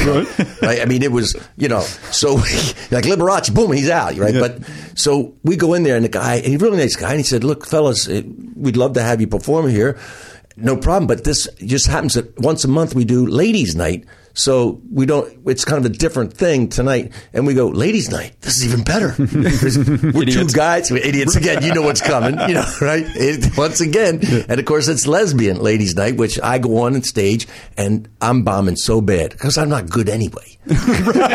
So I, am not good, and now I represent everything that they're trying to avoid by being there together. And uh, and I, I, at one point, I said something like, "Did you know one of those deals where I brought out something that actually got a laugh?" I said something like, "My buddy told me later." I said something like, "I guess I'm your worst nightmare," and they laughed. At, but I, again, being an idiot, thought, "Oh, that's good. I can do more." You know, they, I mean, you, you see those guys when they, they you go, "That's your outline." There it is. That's Yes. it. Take that one. They go, "No, they got they got to laugh," and they think that. And I and this woman from the crowd, she stands up, doesn't say a word, walks up, just takes by the elbow and leads me off the stage. You're done. yep, not a word, not a word, not applause. Just the MC comes. All right, lady, here we go. And it just she just walks me out of the room. Not a, not like you're not you're you're not just done here. You're done here. Right. You're leaving. Here you are. We're gone. Jesus. So I did it, and I didn't care. And I'd come back at some other place and just do it again. I mean, I did. I went in and talked to a guy who had a pizza, had a pizza place. He had like three tables in the front of this place, right? It was mostly takeout.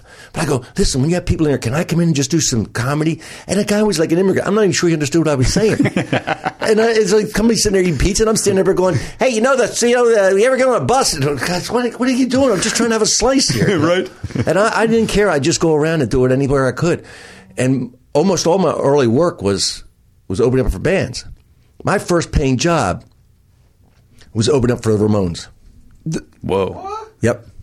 Elliot Hoper uh, became a, Yeah. a- alert uh, back Yeah. behind video control. I was hanging. There was a place called the Child Herald, which is on Dupont Circle in DC. Say those words again. Child, like Child Herald. That's what his name of the bar. Child Herald.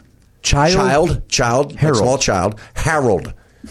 I think it was You out have of to know Chaucer. you're not I think it was out pronouncing either of those Chaucer. words right. Child Harold. Well, I got that South Jersey mumble That mouth really going is. out. Holy shit. Yeah, Yeah. The Child Harold. So it was. Uh, I think it was out of Chaucer or some poem or whatever. And it, but it was a bar and it had live music. Springsteen played there in '72. That was a big claim to fame when he, you know, this little bar. I mean, like 80, 90 people in the room. Stage was just one of those little six-inch risers, plywood stage, just sort of, and right in the middle of the room.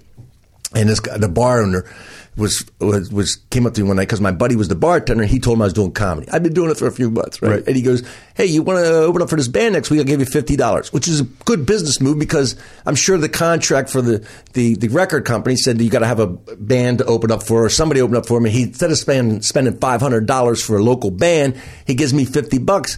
He's ahead four fifty right there. Right. So I said, "Yeah." I said. Fantastic, fifty dollars. I come back next week. It says on the marquee, the Ramones from New York City, the Ramones. I go in, the place is jammed with every angry kid, every angry young guy in the tri-state area. I mean, just places packed, just mohawk, shaved heads, pins, you know, leather. The whole energy's like, just, you could feel it. And I walked back to the bar, and the club owner's laughing. They're gonna kill you. man. They're gonna kill you. You are not gonna make fifteen minutes. And I'm like, oh, I'm gonna make the fifteen. To me, it was like a rodeo. I'm on till the buzzer goes. I'm getting that fifty dollars. He says, "I'll go double or nothing with." It. He's he was a legendary guy, Bill Hurd. He was a legendary club owner. He says, "I'll go, I'll go double or nothing. You won't make five minutes, double or nothing." I said, "I'll take the bet." And you know, they introduced me. I don't know what they said in the introduction. All the audience heard was, "Ladies and gentlemen, not the Ramones." I had to walk right through the crowd. It's not like I came from backstage.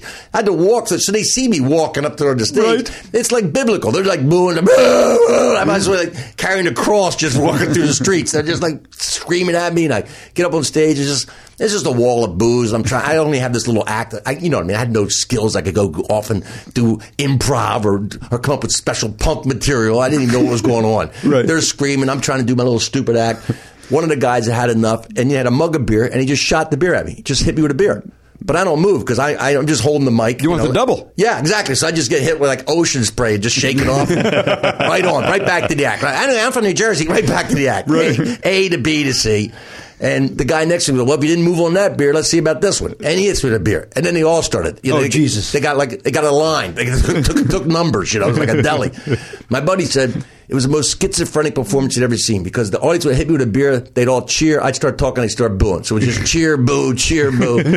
I'm standing. It's a little stage. The club owner immediately realized the beer being thrown. It was a. I'm right next to the amps, the Right. drum kit. You know, I'm, I'm, it's for a small, tiny little place. He's waving the money. Come on, asshole. Come get your money. You win. Come on. And I leave. I get back. I am soaked head to toe. Soaked. Soaked with beer. I get back into the kitchen where the Ramones are standing. They're like waiting there. You to go on. I come in there. I'm soaked with beer. One of the Ramones looks at me and goes, cool act, man. And I know he's being sarcastic, right? But he's like, yeah, he goes, what was that, man? But it was a really, probably look back, he went, that was our really our perfect opening act. Mm-hmm. He took all the hostility. all We the- go- here we go, right? How neat! And that's all right. So I did a lot of opening act. You did it for uh, my favorite band in Chicago. You opened up for them. At Yeah, uh, yeah. at The some Meriwether point. Post Pavilion was like eight. That was my first experience with like eight, ten thousand people. It was like an outdoor amphitheater. What year? Remember the year, Rich? Probably seventy-eight. It's '78. Yeah. So they're at the peak of their power. Pretty big. And it was like and I had seen him in concert f- in 1970 when the Allman Brothers opened for him in the in the Spectrum in Philly. Holy shit. In 70. So here I am, eight years later. I'm going. I'm going in front of them, eight thousand people, and you know.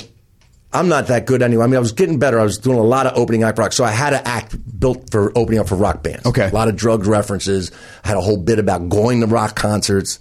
You know, I was pretty good at. it. But the thing that happens is you didn't realize was you do a joke, and you hear the laughs, right?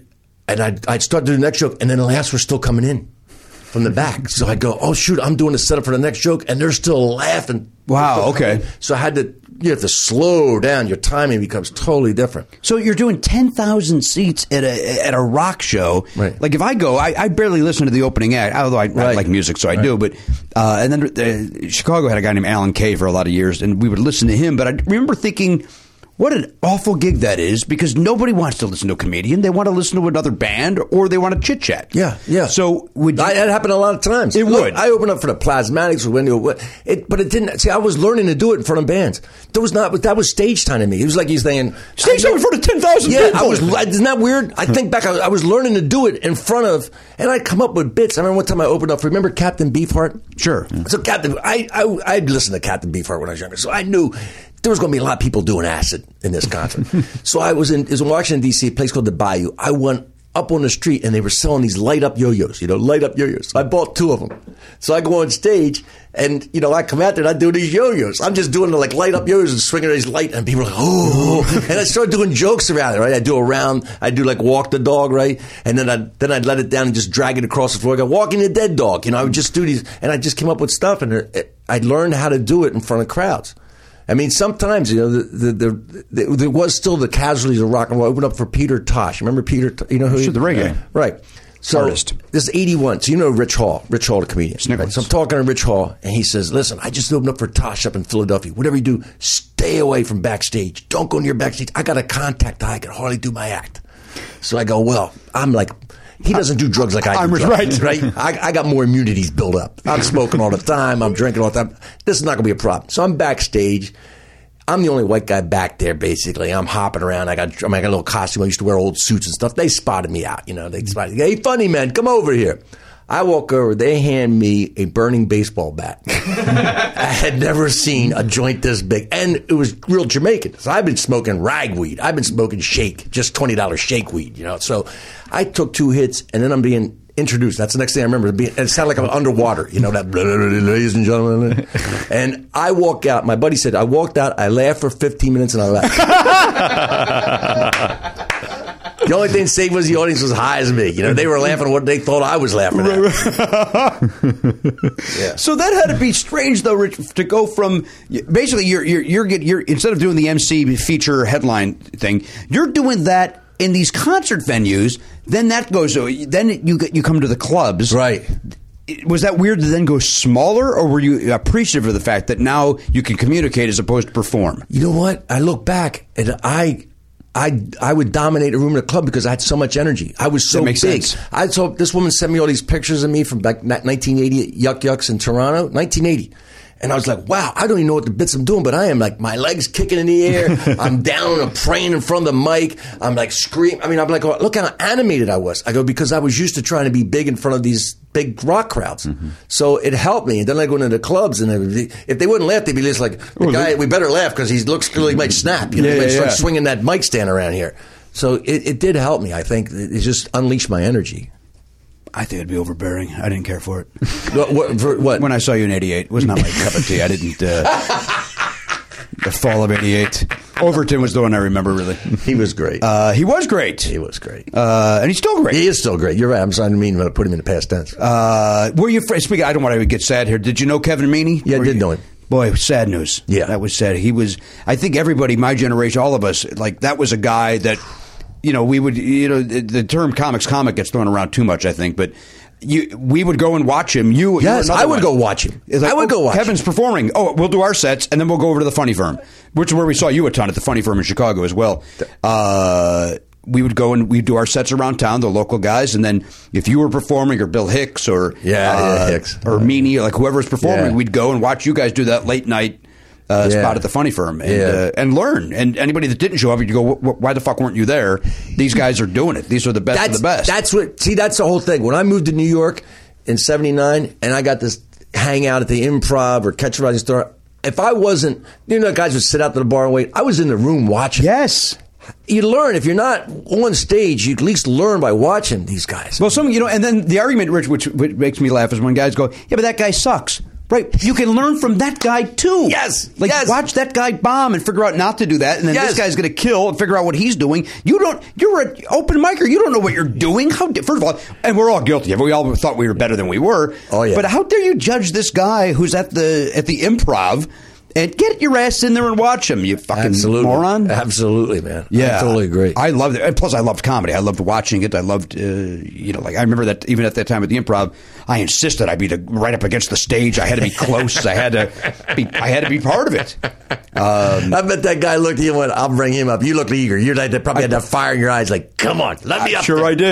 and then He made a mistake. He made a big mistake. Yeah. And you don't remember who that was. Nobody seems to remember who this guy was. it- I've been lost in asking for history. thirty Really? years. Really?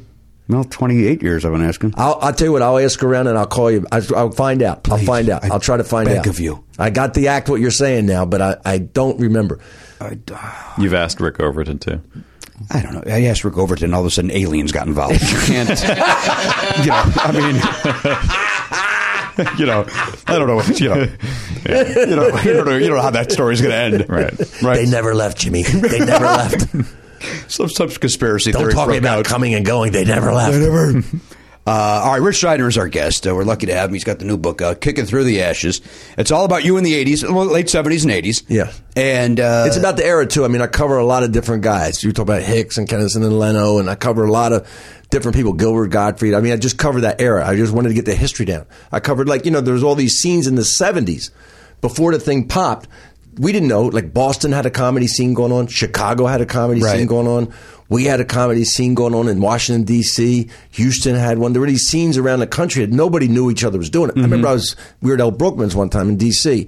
and this guy comes in and he says, "I'm a comic from San Francisco," and we're like, "What?" It's like you're out in the desert and you run across somebody. you go, What? right? What do you mean you do it out there in San Francisco? Yeah, we got a place called the Holy City Zoo out here in San Francisco. What? Yeah, you should come out there sometime. Can I do a guest set here? Like his name was Tony DePaul, and he managed the Holy City Zoo. Yeah. So there were all these scenes going on that you didn't know. I mean, I was doing, I was in El Brookman's doing it probably half a year. Or so, and one of my friends from law school, I was in law school at the time, she comes in and says, You know, she saw me, you know, just came to El Brookman's and saw me and said, You know, there are guys doing this up in New York City. I was like, What? She goes, yeah, young guys like you. And I, we went up there and saw three different clubs. There was Catch a Rising Star, the Comic Strip, and the Improv. These three clubs. And we couldn't get as a Saturday night. My friend, she took me up there. Saturday night, couldn't get in any of them but the Comic Strip, which was on the Upper West Side. I, I sat down in the crowd, watched all these acts. I'm, you know, cocky. I'm sitting there going, I'm as funny as this guy. I'm as funny. And then the last guy comes on and he's got tight material. Yeah. And he's stroking it. It's good material, all about going to amusement parks. He had a bit about the helpless father and son team on the bumper cars. It was Seinfeld. And I went, I got more work to do. Yeah, yeah, yeah. Because even then you could see he, he, he, he had game. He had real game. And this was 78. something Wow. like that. yeah. My brother and I happened to go to his first special when he taped a special in 1987 at the Roxy, and we just happened to be walking past the Roxy. uh, Yeah. and the guy goes, uh, "Hey, we're doing a TV taping in here uh, for Showtime. You want to come in?" I think it was for Showtime, and we go, we go. Well, who is it? They Go Jerry, and I knew Jerry from uh, the Tonight Show. I go, yeah, we're going, and so it was bizarre to have been just walking past and getting these free tickets and seeing Jerry. And this was, again, '87, he was in comedy. He was big, but he certainly wasn't. No. Jerry No. Seinfeld, yeah. No. No. Uh, but God, to have seen that in the seventies. Yeah, so that was the, all these scenes going on, and then of course I had, I had a decision to make, and I came out. I drove out to in the summer of '78. I was clerking for this lawyer in Jersey, and I had to kind of make a decision. I knew I was going to make a decision, and so I said, "Well, I'll go out and check out." I heard about the Comedy Store in L.A., so I drove across country, and I thought, "Well, I'll go to the Comedy Store, then I'll go up to San Francisco to see this Holy City Zoo." And I came out to the Comedy Store, and they said, "Look, you got no chance of getting on here." But the Westwood, we had another club over in Westwood, and you, they had a satellite club over in Westwood. Okay. so they, you can't get on Sunset Boulevard. Forget it, man. And now, now who's going up at sunset that is keeping you off the stage? uh, Letterman, Leno, Give me some Richard names that we Pryor, recognize. Again, give me Richard names Pryor that every we- night. You know, I mean, I, I could see the names. On, I didn't know who they were then, but they, the door guy was like, "Forget it, man. You got no chance getting on here. Go over there." Okay. And I went over there. I couldn't get on over there. And I, and I, and a friend of mine who lived out here, her, she was a huge pot dealer here in in L.A. That she I grew up with her, and she moved out here and got. So she had great weed, and I was bringing it and using it to bribe the door guys to get in every night. You know, because the place was packed, and let me stand in the back, and I'd give them a couple joints, and that was it. And at the end of the week, I was out. I can't remember what it was. I used to think it was Kennison, but I don't think it was Kennison now because because it didn't seem like a time. But so whoever was the door guy, I'm standing in the parking lot, and we're smoking a joint, and I said, I'm thinking about moving out here. And he says, Look, man, th- uh, this shocked me. He goes, I'm a comic. I can't get on here. And he was working the door. I go, you work at the door? You're a comic? I was like, what? And he's like, yeah, I can't get on here. I'm, I'm, I, I can't get on here. Don't come here. So I thought, I'm, I'm moving to New York then. Then I just decided I was going to move to New York. So I skipped San Francisco and just went home, moved to New York. you didn't even take the. You didn't even make the visit to San Francisco. No, I didn't even Just go. right back to No, uh, the East no, Coast. No, Eh, I got I got high. I got high. I said I'm, I'm I got other plans. I went up the Rockies and camped for a while. Did Hmm. some acid. It was just it became a different trip. Literally, Literally. literally became literally Literally. trip. Uh, you go back to. We got to take another break, but Yeah. you go back to New York, and then you were married to Carol Carol Leifer for Yeah, a while. yeah, yeah, um, yeah, And yeah. she was was she now? Did you meet her doing comedy? Or Oh yeah, yeah. We were You both did. stand-up comics, and, and when, I, when I moved to New York in '79, I met her. I had another girlfriend who was Italian, not like Italian American, Italian Italian. Her dad worked at the Italian embassy in D.C., and she was going to go back to finish grad school in Italy, and then she moved back, and then Carol and I sort of, yeah, you Met? know, you know what I mean. You look, you know, there weren't many women comics then. So you know, and there weren't many people keeping our vampire lifestyle. You know, Right. three in the morning, you look around, the waitress, oh, there, there's a comedian over there. So uh, uh, to that end, I mean, it, it was Carol probably was Kathy Ladman part of that scene at that no, point. Kathy wasn't there then. Not yet. Not yet. I think Kathy came in the early '80s. I think like '80. I don't, I don't want to say what Kathy came in, but it- she wasn't there when I. What about Toady Fields? what about? That's a nice joke for No. anybody over the age of sixty. I'm when when I got to New York at '79, and it's in the book, and I can't. The, you can look at the names of the book, but half a dozen women comics right. in all of New York. So you- Abby Stein, Carol Leifer. Um, it's just not. A, there weren't a lot. Uh, so you and Carol click. You got We you're clicked. married. How long you married for? Uh, '81, I think, the divorce was finalized in early '86. All right, five years. Yeah. All right. Yeah, All right. yeah, I don't know what the yeah. smirk is, but uh, Well, you know, there's two comics married. I mean, you know, there was a there was a lot of uh, you know, it's a me, me, me, I me mine, I me mine, I me mine. So you got two of you going I me mine, I me mine. So you know, you kind of trade off the best you can. But you know, there were, there were fights for material. There was there was you know, it's, it's not anybody's fault. And we're on the road all the time, and we're we're just struggling to make our careers happen. I remember I'll tell you this story. I don't, it's not in the book. Doesn't matter. So we go meet this uh, um, um, uh, manager, right? We got we were with this agent. He says you're going to go meet this manager. You know, I'm going to meet the manager, and he's going to help you out. I go, okay. So we go over to this manager. He sees this. He Says, I, you know what I see here? He's like old school. His name was Harvey Elkin. He says, you know what I see here? Nichols and May. Nichols and May. Look at this blonde hair goyim and you, the Jewish guy. It's the reverse situation here, whatever. But it's fan- won't you guys work up an act together? Work up an act. Now we're two stand ups. Go work up an act together. So we go out to work. The next gig we got is coming up real quick. Warren, Ohio, and Pittsburgh, little Midwest run. So what we'll do is we'll we'll uh, you know we'll try to work out some bits. You know, we can work together. Then we'll I'll do some time, you do some time, and then we'll at the end we'll we'll, we'll work as bits together. And you know what happened, man? We we we. She does her time, then I headline, I close, and then I bring her back out. And we, we do these bits, and we improv and all. And at the end of it, we're like fighting on who got the most laughs. Yeah. You know what I mean? You you come on, I was getting a laugh there, and you had to say that. You could, you know. we- Now, were you it fighting beco- it Rick, becomes because like a- you're all d- doped up? Is that possible? Uh, That maybe uh, that plays into this at all? You can never discount the effect of alcohol and drugs. All on right, any good. Of this. I- all right. and any of this that might have been a factor, but I think there was also a factor of like we're just used to working by ourselves, Right. And so we just weren't accustomed to being. We weren't in a band. We were just strictly solo artists. Yeah, you don't want to share. You don't want to share the spotlight. We need- Or or could we figure out how to negotiate it? You know, how to I want to do this and you're doing that, and I'm used to saying what I want to say and not having anybody edit me or cut me off or. We Right. just weren't used to it. We just weren't accustomed to it. Yeah, you understand about cutting off? too. yes, this is all starting to sound very much like this was all planned. this this was it. Rich doesn't even have a book. is like an intervention. This is for- me going. To, listen, I got to. This guy doesn't stop interrupting me. I'm going to have you come in. I'm going to do a bunch of stories up front about Merv Griffin, and then I'm going to get to this. Very subtle. Yeah, very right. Very smart. Glad I could be of service. Thank you, Rich. All right, let's take a break. We'll be back more Rich Rider right after this. Hey guys, Matt here with some dates for you. Rich Scheidner is on Twitter at Rich Scheidner, R I T C H S H Y D N E R. Check him out there. Also, check out his new book, Kicking Through the Ashes, which we've been talking about. Fantastic, according to Jimmy, and I believe him. It sounds great. And if you want to know more about Rich, uh, you can watch the Jordan Brady documentary, I Am Comic. I highly recommend that as well. Let's see. Jimmy DiPardo is going to be doing stand up comedy at Penguins in Cedar Rapids on the 4th and 5th of November. Then he's at the Comedy Attic in Bloomington, Indiana on the 27th and 28th of January. On the 29th of January, Never Not Funny is live at uh, the Comedy Attic in Bloomington. I will be there with Jimmy to do a show. And uh, you can get tickets now. Go to the Bloomington uh, Comedy Attic website, and uh, or just click the link on, on our site to get tickets to that. Uh, going backwards, I'm going to go back to the more the, the top of the list here. We are going to be at the Now Hear This Comedy Podcast, not comedy, just the podcast festival in Anaheim on the 28th. That's this Friday. Hope you can make it out. And we're at uh, Wise Guys in Salt Lake City on November 17th. So, hope we see see you all there. Uh, I'm going to also mention Elliot's doing his show, which we just talked about, or maybe we're about to talk on the show.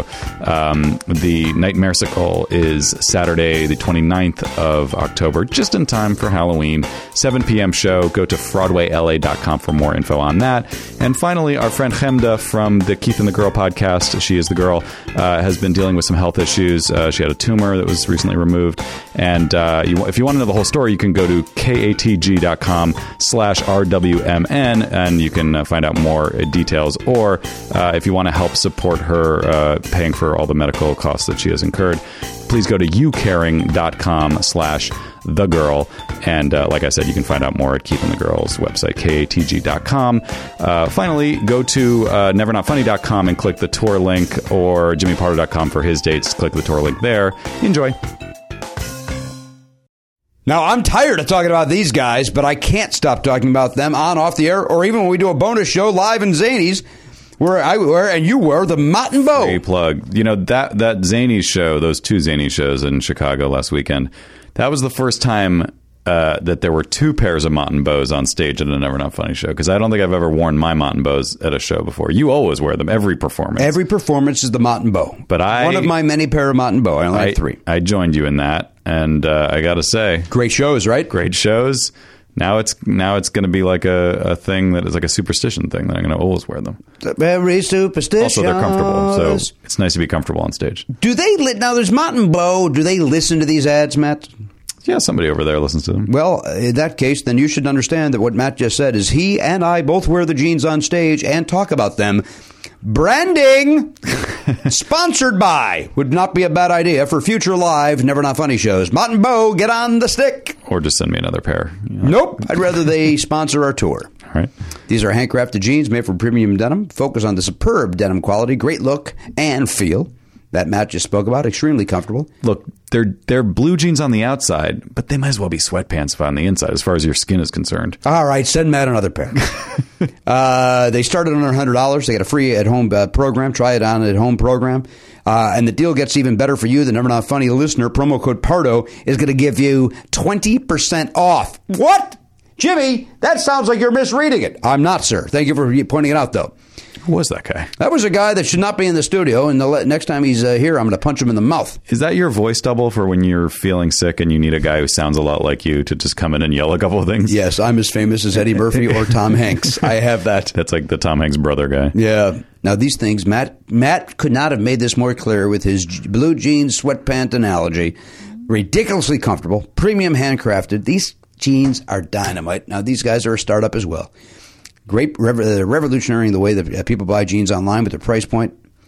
Uh, no ugly back pocket embroidery. There's no weird stitching. Just simple aesthetics for great looking jeans. You Jimmy, understand? I love him so much. I just realized I wasn't even thinking about it. I'm wearing them right now. Oh, Matt! I thought you were wearing sweatpants. so did my ass, but then I realized no, these are blue jeans. Mott and Bow. They make jeans uh, themselves. They too have their own factory. They ship directly to you. They eliminate the retail markups typical of these luxury denims. Now, you're unsure about two waist sizes? Here's what you do use their try at home program that I talked about. Uh, you get an additional size for free to try at the comfort in the comfort of your own home. Keep the one that fits perfectly, send the other one back. Pre printed, prepaid label. Mm-hmm. Couldn't be easier. You understand what I mean by that? You can also, you know, just say something nasty to them when you send them back, like "Get out of here! You don't fit." It's a nasty pair of jeans. The jeans don't mind. they start rolling out jeans now at the 30 inch length, which is great for uh, you shorter guys. Uh, these jeans are already uh, way under quality. Uh, nope. no, they're way over quality, way under price. Yeah, I'm under quality as far as a broadcaster goes. these jeans or a reader. Uh, the deal got better for you. As I mentioned, you go to mottenbow.com, M O T T A N D B O W.com. Use the promo code PARDO. You're going to get 20% off. I love them. Matt loves them. My wife loves them. You will love them. Mottenbow. Never not funny. A match made in heaven. I'm just slipping on modern bows. Everybody, hey, everybody, welcome back to the program, episode 1912. So I went out to use the restroom, uh, and then did some business with the doors to You're doing laps. make through you the guys studio. laugh. I got to get my my counts, my walks, my steps in, my Sure. walks in. Yeah. Old man.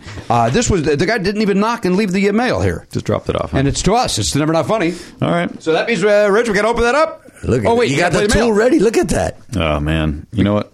I even I haven't set it up yet, but I got some some new cabling to actually have the music in our mix instead of holding the phone up uh, like a, an amateur. So, but that'll be next time. This time, I'm still going to be doing it the old-fashioned way. All right, here we go. The old fashioned. Here we go. Uh, There's a possibility this is from a sponsor, and uh, so that'll be weird. no, it doesn't look like it is. No, you don't think so? No. Okay.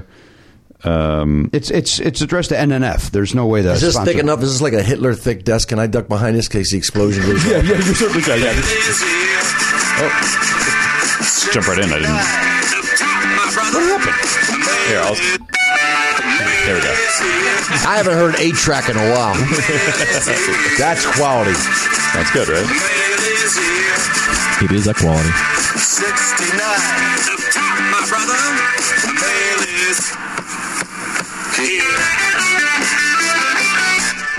All right, there's our uh, mail theme song. So we get to open up the mail. Uh, what the f? That's a weirdly. It looks like they folded it over. You I have a tool. You have the knife. Use it. Well, don't yell at me. That's not going to He- solve He anything. didn't want to cut his wrist open. I didn't actually. I was That's what I scared saw. to death of it. Ah, motherfucker. This is that's good. That just It's like, you, it's like you've never gotten mail before. Shut what up! Are you doing? I, Oh, you it's a book of some sort. He wasn't a Boy Scout. Oh, this is from Joe. Uh, I was a Boy Scout. I got kicked out for being a, a sarcastic asshole. Uh, Joe Pacheco. You How didn't would- get a badge for that? There was a badge. No, for that. there's My- not. We got a badge for that. Wow, good for In you. Jersey, I don't know what happened to you, man. We had badges for that. God damn it. You just cut it a little. Oh, it's a Kiss and Makeup, the Gene Simmons book. A fan sent that along to us. Is there any sort of a note on here as to why this happened? that is odd. Wait, it has no. Uh, there's not. Even, there's no note whatsoever. Okay, That's a weird sort of terrorism. so it's you interrupting like that. It also looks like Nothing. I get nothing for that. You jag offs. It, no, I, I liked it internally. I've never read this book. I've read a lot of. oh, uh, really? The Kiss books. I was but going to this one say I've it's- never read. That's one of the weird things about this gift is that I would have assumed you. no, already I've not read it. I've ju- and I've just finished reading uh, Rich's book, so I'm, re- I'm ready to go. There you, you're, you there you are. I just read Springsteen's book. How is that? Love it. Hmm. Is it great? Loved it. Yeah. Is, does he does he tell stories? Is it? Is yeah, it, is yeah, he it tells open? stories, but he, he writes. He talks about the experience, the creative experience, and it, it's so well written. I mean, it's lyrical. I mean, it's like his, his songs. It's really, I loved it. Very revealing. Do you like his music? At 74, yeah. Uh, but so Joe, I thank you uh, for the book. I Why put does it- that have like a library dust jacket over it? I think he's still up in the library. I think I was looking at back Yeah, at see if check it the- yeah, returned. check the Look back. at the back. It It's got does- that little It envelope does with look the- like that, doesn't So it? weird. You're Why right. does it have that, Matt Belknap? I don't know. I think I think he still lives in the library. It's just Maury just is, wants it to be in pristine mint condition. Well, I'll put that off to the side. That's nice. Uh, I've seen. I've only seen Springsteen once in concert. Rich, that seemed to be enough for. I, and I'm a fan, but once in four hours is enough. It's a long show. It's a long show. Uh, yeah, yeah. I guess if somebody invited me again, I'd go. But uh, uh, and I enjoy him. I've got a couple of his long plays. Uh, but but I want to read the book because I think it'd be great. yes, it was really good. Um, Yeah. is that your favorite artist? probably probably my favorite band of all time. I mean, you go Beatles when I was young, and the Stones, of course. But I mean, I you know I'm from New Jersey. I, I was back in my hometown with nothing to do and nowhere to go. And that it came out. There was two albums. I, I I got the first two. I got them both. Well, The one came out at seventy three. I got them both in seventy four.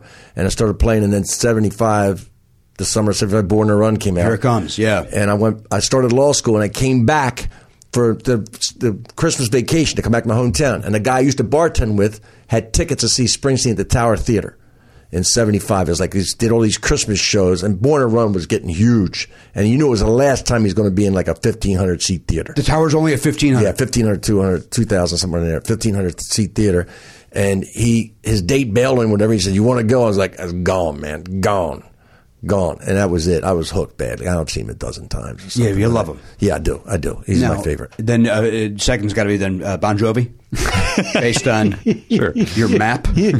Do you like him at all? Do you, does Bon Jovi come into your life at all? Richard? No, no. what do you have the original? What am I going to do the knockoff for? Right. What about John Cafferty and the Beaver Brown Band? How do you feel about them? You got any thoughts on I them? haven't thought about it since the 80s. That was fantastic. All right. I'm just curious. Oh, I got to know what you're all about. Yeah, don't know I, like anything about Michael Richard. Paré, but I, I, I Ah. and his depiction was excellent.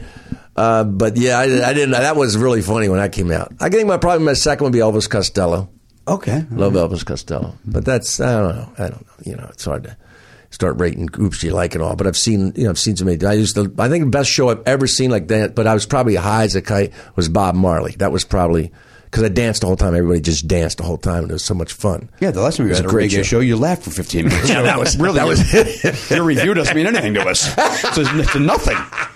You know, speaking of Elvis Costello, you bring that up, and, you- and something you said earlier, like the first laugh. The first laugh I remember getting from a stranger was at a record store in Peacock Alley at Ford City Mall uh, when Elvis Costello's first album came out, and I don't even remember what I said, but I made some joke about him on the album cover. Because he's got that weird pose, or his knees Yeah, are yeah, together. yeah, yeah. And I remember turning to my brother, making some sort of joke about the cover because we were Kiss fans, and Elvis Costello probably looked like a nerd or a dork or whatever. word he we used did, back yeah, then. yeah. So I made some joke, and some teenage burnout went, "All right," man," and, made- laughed, and I was like, "Yeah, that That- that feels great." you comics remember their first laugh. I, I interviewed once. Uh, this is when we were, we were talking about we were doing I am comic, and, and we interviewed Irwin Corey, Professor Irwin Corey, who's still alive. He's like 101 years old now.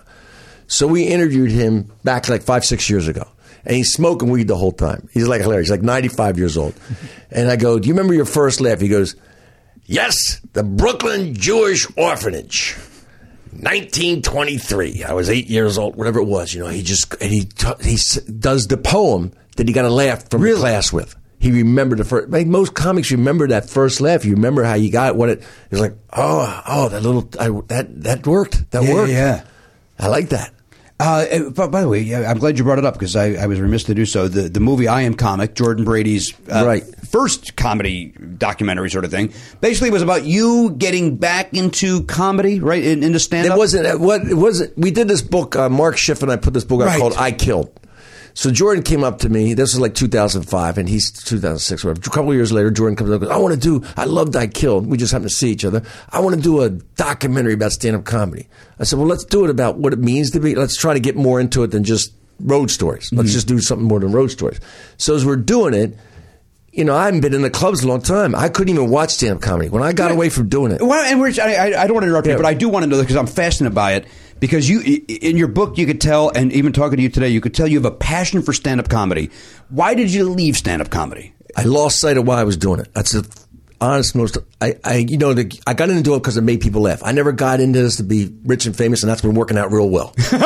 but I got into doing it because I got hooked on people laughing. I always loved people laughing. When I was a kid all the way through, I liked making people laugh. I, was, Right. I didn't realize how funny I was until I started doing it. All my old friends went, "You were always funny," and then. I got into it like, oh, you know, coming to New York, then coming to LA, and you're out here trying to make it. Then it's like, now I'm trying to be something. Okay. And I didn't make that something. And I got angry and bitter talking with about? You stand up. didn't make that You know, something. Back, back in my time, and this is my, my era, you know, you had to get a sitcom. All the guys who, who had started with, who were. I, I'd, I'd lost, uh, I'd, I'd done five pilots that didn't turn into sitcom, and my agent's like, you're not getting another one. There were only four networks then, and five, you know, I'd burn out on one twice, you know, and so he says, you're not getting a sitcom. You're not going to. And I knew I wasn't a good enough actor to get cast again, you know, I just didn't feel like it. You felt a- as an actor that the only way for you to get the show was to be the show. That's right. I get it. That's right. Oh, I- do I when, get I, it. when I go into auditions, I always choke because I always started becoming self conscious. Mm. The only time I when I got married with children, people, go, oh, you got married with children. I we go into the audition for for the. I know I'm jumping around a little bit. You know how you go to network. There's three of you go right. So this, there's we're sitting in the hallway waiting. It's it's Fox is a network's not even on yet. Mm-hmm. Whatever this year was, eighty six or whatever, eighty seven. We're sitting in the hallway. There's three of us there to go. We've already been through the studio, producers. We've all gone producer, through. We've right. all gone through the producers like eight auditions to get to this point. Right. now, the network's going to be there. So this is the last moment. I'd done this before with Cheers with Woody Harrelson, so I knew the, pr- we were down to the final. The final, call on the network. So there's three of us sitting in the hallway. The two producers come in, the guys who created the show, right? Ron Levitt, Michael Moy, they come walking in. The actor across from me jumps up, runs, and hugs Michael Moy. Hey, buddy! And Michael Moy's like, "You're gonna love L.A. You're gonna love it here, man. You got your bag, and put it in my car. You stay in my house. It's your own place." And then Michael Moy and Ron Levitt walk in, and I go, "It's over." I look at the third actor. He looks like Lee Harvey Oswald gut shot. He looked like Jack Ruby just got. It. He's bent over. He's like done. He's done. I'm going. I gotta leave. Forget it. I'm leaving. Why even bother auditioning? This guy's got the He's getting role, it, right. they come and grab me first. Rich, you're in right right now. I walked in. I didn't care. I did not care. I made fun of everything. I was joking. I was loose, sarcastic asshole number one. Right. Right. I went back, reverted to old school, and I walked out. I didn't care. I really didn't care. Did the audition, walked out. They told me, Mar- Ron Levitt told me later, I became friends with later. He said, when you left, you know, and the three were over, the network's like, it's that funny guy, that guy, that guy. And, and Michael Moore's trying to get his friend in, going, but he's a trained actor and yeah, he's great. He's going to be like, no, no, no, forget him. It's that wisest. That's the character. That's the guy. So they pushed me over hi- his buddy. Which means I won the role and lost the role at the same time because Michael Moore couldn't wait to get rid of that. He was role. never on board with you, right? So that's the only time I ever got a role that I can remember really getting one. Everything else was just given or, you know, like, so I never thought I was going to be that. And then I just got bitter about it. I got bitter. I got, I put expectations on, on my career. Like I should be certain place. I'm, everybody tells me how funny I am. I got reviews that show how funny I am. I got things. I've done tonight shows, Letterman. Why am I not getting to the next, that next level? Just got to bitter and, and depressed and just, I started writing for TV and just started doing less and less stand up till one day I wasn't doing it anymore.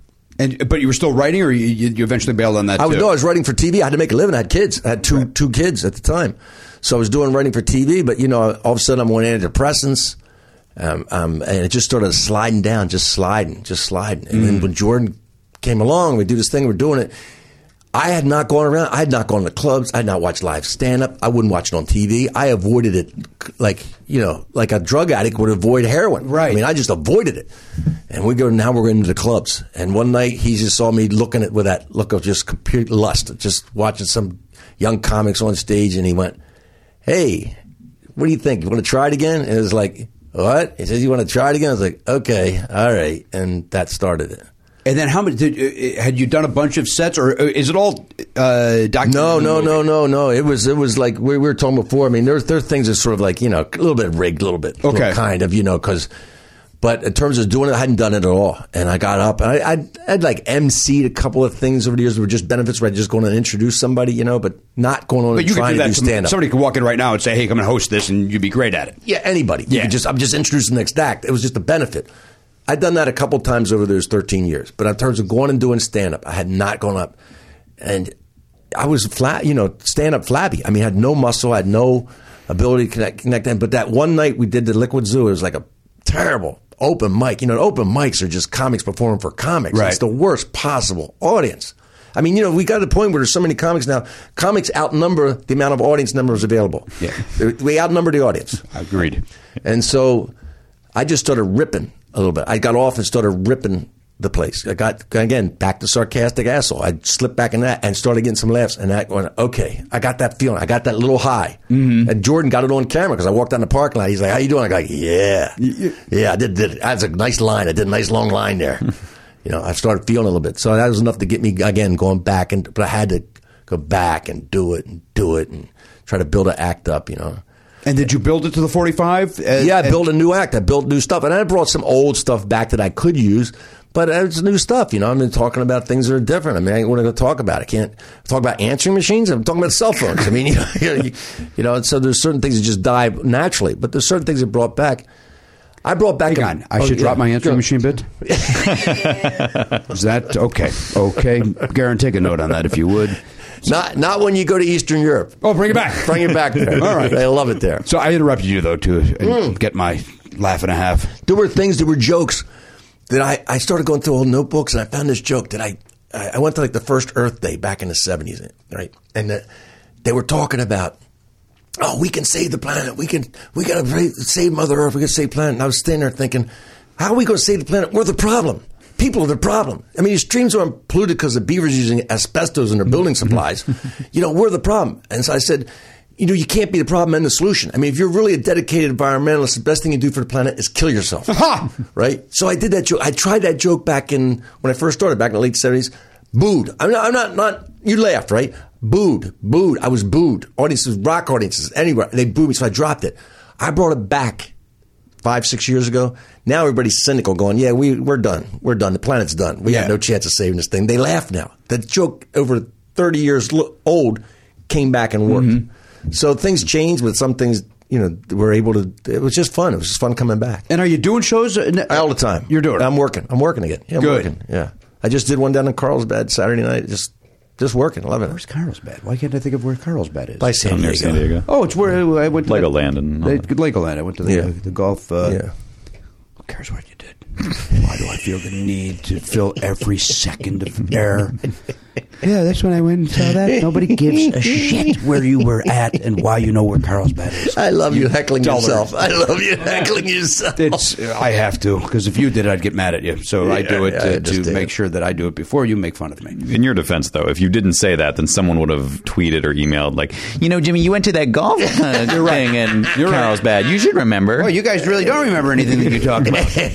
uh, n- no, but you got you got three kids. Yeah. Right. Yeah. And uh, some are grown. Is that the? Uh, Yeah, yeah, yeah. Two are two. Well, one's still in s- school, like a twenty-six year old, twenty-one year old up in UC Davis, and I got a sixteen year old at home who's a, you know, he's a werewolf man. He's a werewolf. He's going through that transition. Yeah, what- hair sprouting out. You know, that, just just you know, you just gonna hang on there. Just try to get him through this transition until he becomes human again. Ah, were you like that when you were sixteen? Oh man, I was, but I, yeah, yeah, I was angry. I was very angry, sixteen year old. Why were you? What, what were you mad about? Uh, you know, uh, we had a, we had a rough we had a rough. It wasn't a rough childhood. It was middle class. I wouldn't say we were poor or anything like that.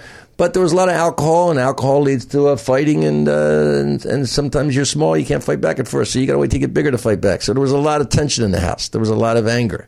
Fighting back with your dad? Is that what oh you're yeah, saying? yeah. My Okay. dad and I, my dad and I had a, we, we had fist fights when I got older. Oh Jesus! Yeah, yeah. We, I shot at him with a gun. Hang on. Yeah. I may have misunderstood what you just said. It sounded like you shot at your dad with a gun. Yeah. Okay. yeah. Go ahead. We went hunting. I saw an opportunity. and he understood too. He never took me hunting again. He understood. He understood. Of course he understood. You yeah. shot at him. Yeah, yeah. He understood there was no rabbit six six uh, you know that high up on a tree. There was Did no- you miss on purpose? No, I did not miss on purpose. I just didn't aim properly.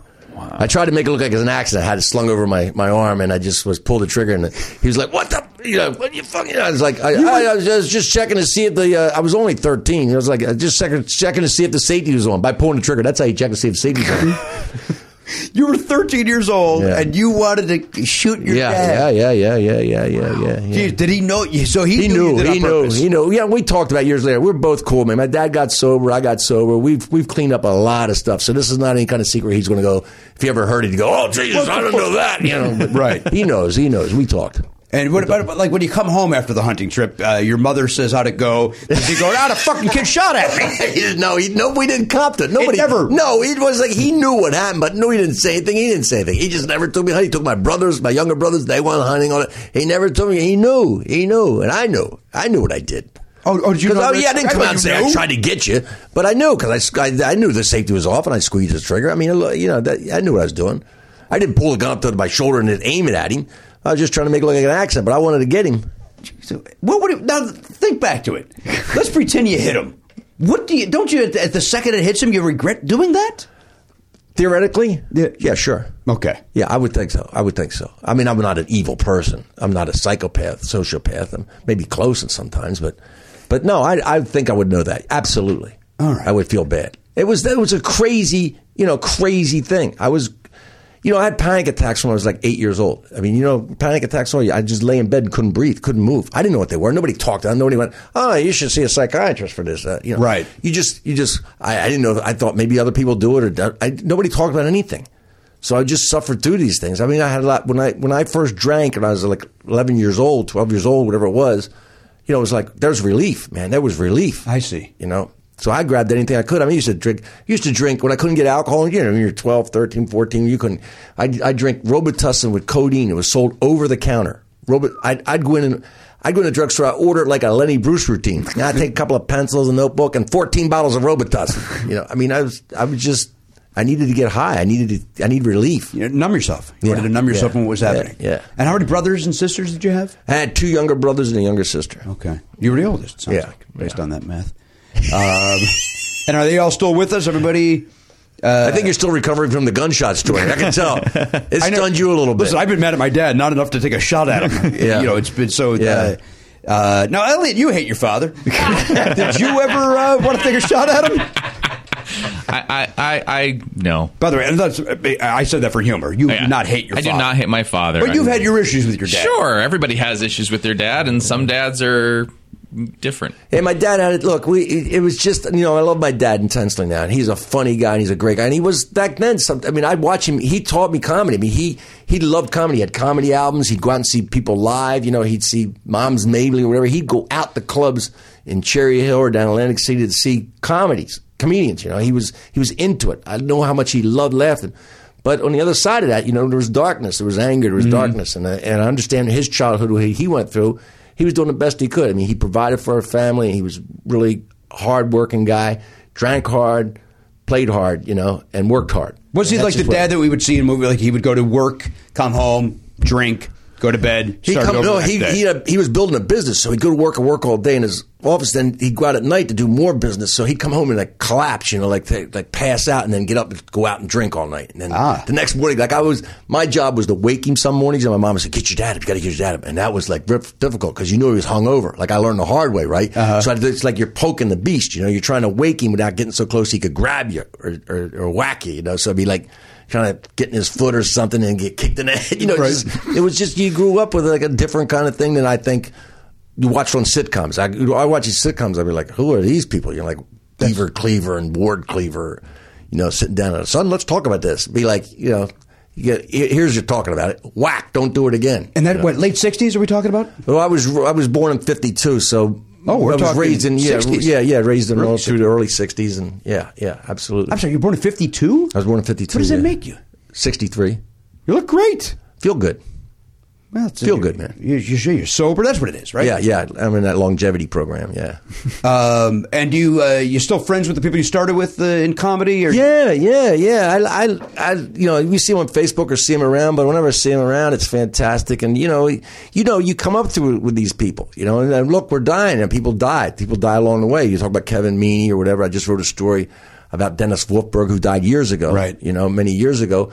But I, rem- but everybody kind of, you know, we remember these things, and I like watching people bringing memories up. But the, I'm at that age where it's like, you know, there there are people going. Shanling died. And, he was a great guy, you know. All Yeah. these guys, you miss them, but these guys, you, I didn't come up with him, but you know, I met him and worked with him, and everybody has these you know your generation you know you you, you come up together and you have this particular fondness for each other I don't disagree. Like, yeah, the guys that I started with in Chicago, some of them don't do it anymore, and some of us do. And Yeah. it's uh, one surprised me at the comedy club when I was at Zany's the last time, and he walked in, Jim Coretti, and he's like, Jimmy, and like, and it was like, you know, you're in the trenches of open mics together. It's like you saw things that I mean, it wasn't war, but you know what I mean. no i know look we You're- we we're doing these guys we do these jersey gigs together you know and they were tough and rough and whatever and those are the guys you, you go "Ah, you- we we looked out for each other we hung out we had fun we had laughs we had a good time you know you only can do that one time you can't go back and do that again I was thinking about that just yesterday. Uh, I ran. Well, I guess it was when we Bill left uh, the, Mm-hmm. the live show.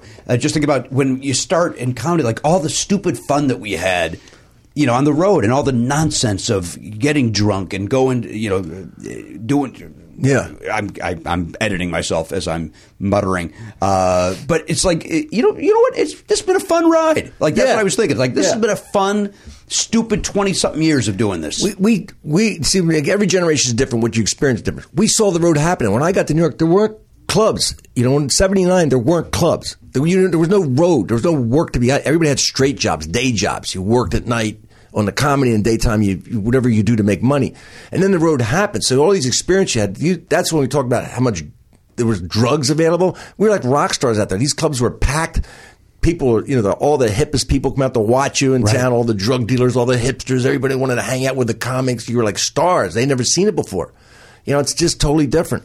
And these guys you meet for the first time. I remember, I remember, you know, Jackie Marling. I- I don't yeah, yeah, know. you know who he is. I know who right? it is, yeah. So the first time I go, there's a Jersey. gig. These Jersey gigs that opened up in '79 were like like early. You know, they were paying gigs for fifty five dollars. We were like fifty five dollars, man. That's a, you know, my rent was one hundred and fifteen. You know, I'm halfway there. Yeah, yeah, yeah. Mm-hmm. And so they say you're meeting a guy. He's coming in from Long Island. Him and another guy, and they'll pick you up and take you out to Jersey. Well, Jackie Marlin comes in with this guy named Bob Woods, and they got like this '70s land yacht station wagon. You know, one of the paneling station wagon. I get in the car. They got in the back seat.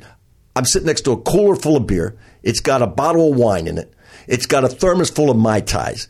They got a half a pint of whiskey up front. They got 15 joints rolled. We got a half hour drive to Jersey. We nearly get lost in the Lincoln Tunnel. We got so messed up, and we're laughing and laughing, and we're all just saying, "Hey, this show doesn't start till we get there."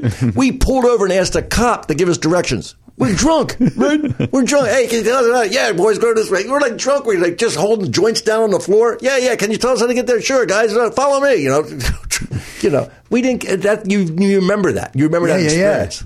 Yeah. Wow. Um, well, great. The book is called Kicking through the ashes. Kings of the Ash. And, I, and again, I just finished it. I, uh, I've asked stories, uh, pretending like I'm dumb, don't remember any of it, uh, so that Rich would tell the stories. It is, if you love comedy, and if you listen to the show, you do. But it is, it, I loved it, Rich. I really Thank did you. because it was uh, exactly, obviously, the ten years before I started. You know what I Yeah. mean? And here, and seeing all of that, and seeing.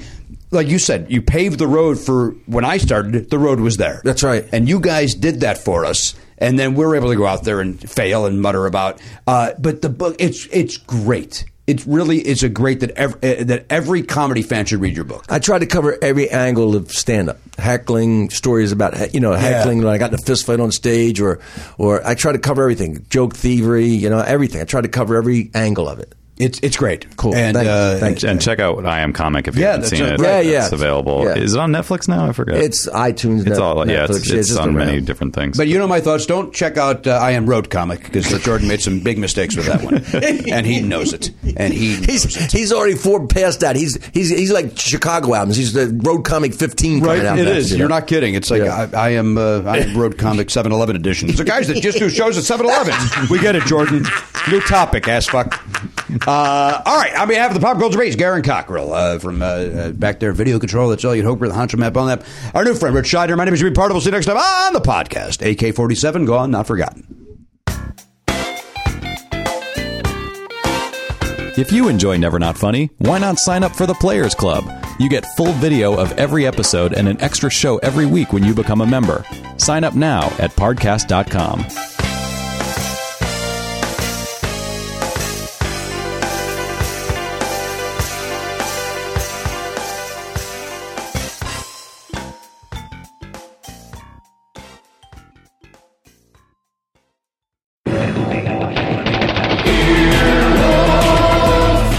This has been an Earwolf production. Executive producers Jimmy Pardo, Matt Belknap, Scott Ackerman, Adam Sachs, and Chris Bannon. For more information, visit earwolf.com.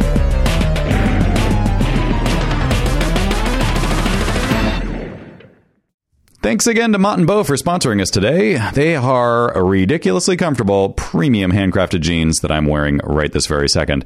This is a New York City based startup brand that's revolutionizing the way guys buy jeans online with their price point and free home try on program, delivering incredible value to their customers. If you're unsure between two waist sizes, just try their home try on program. You get an additional size for free to try in in the comfort of your own home.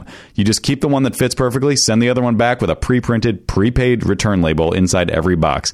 Couldn't be more convenient, guys. And uh, you get what you really need and you don't get what you don't need. That's how they do it in Mott and Bow.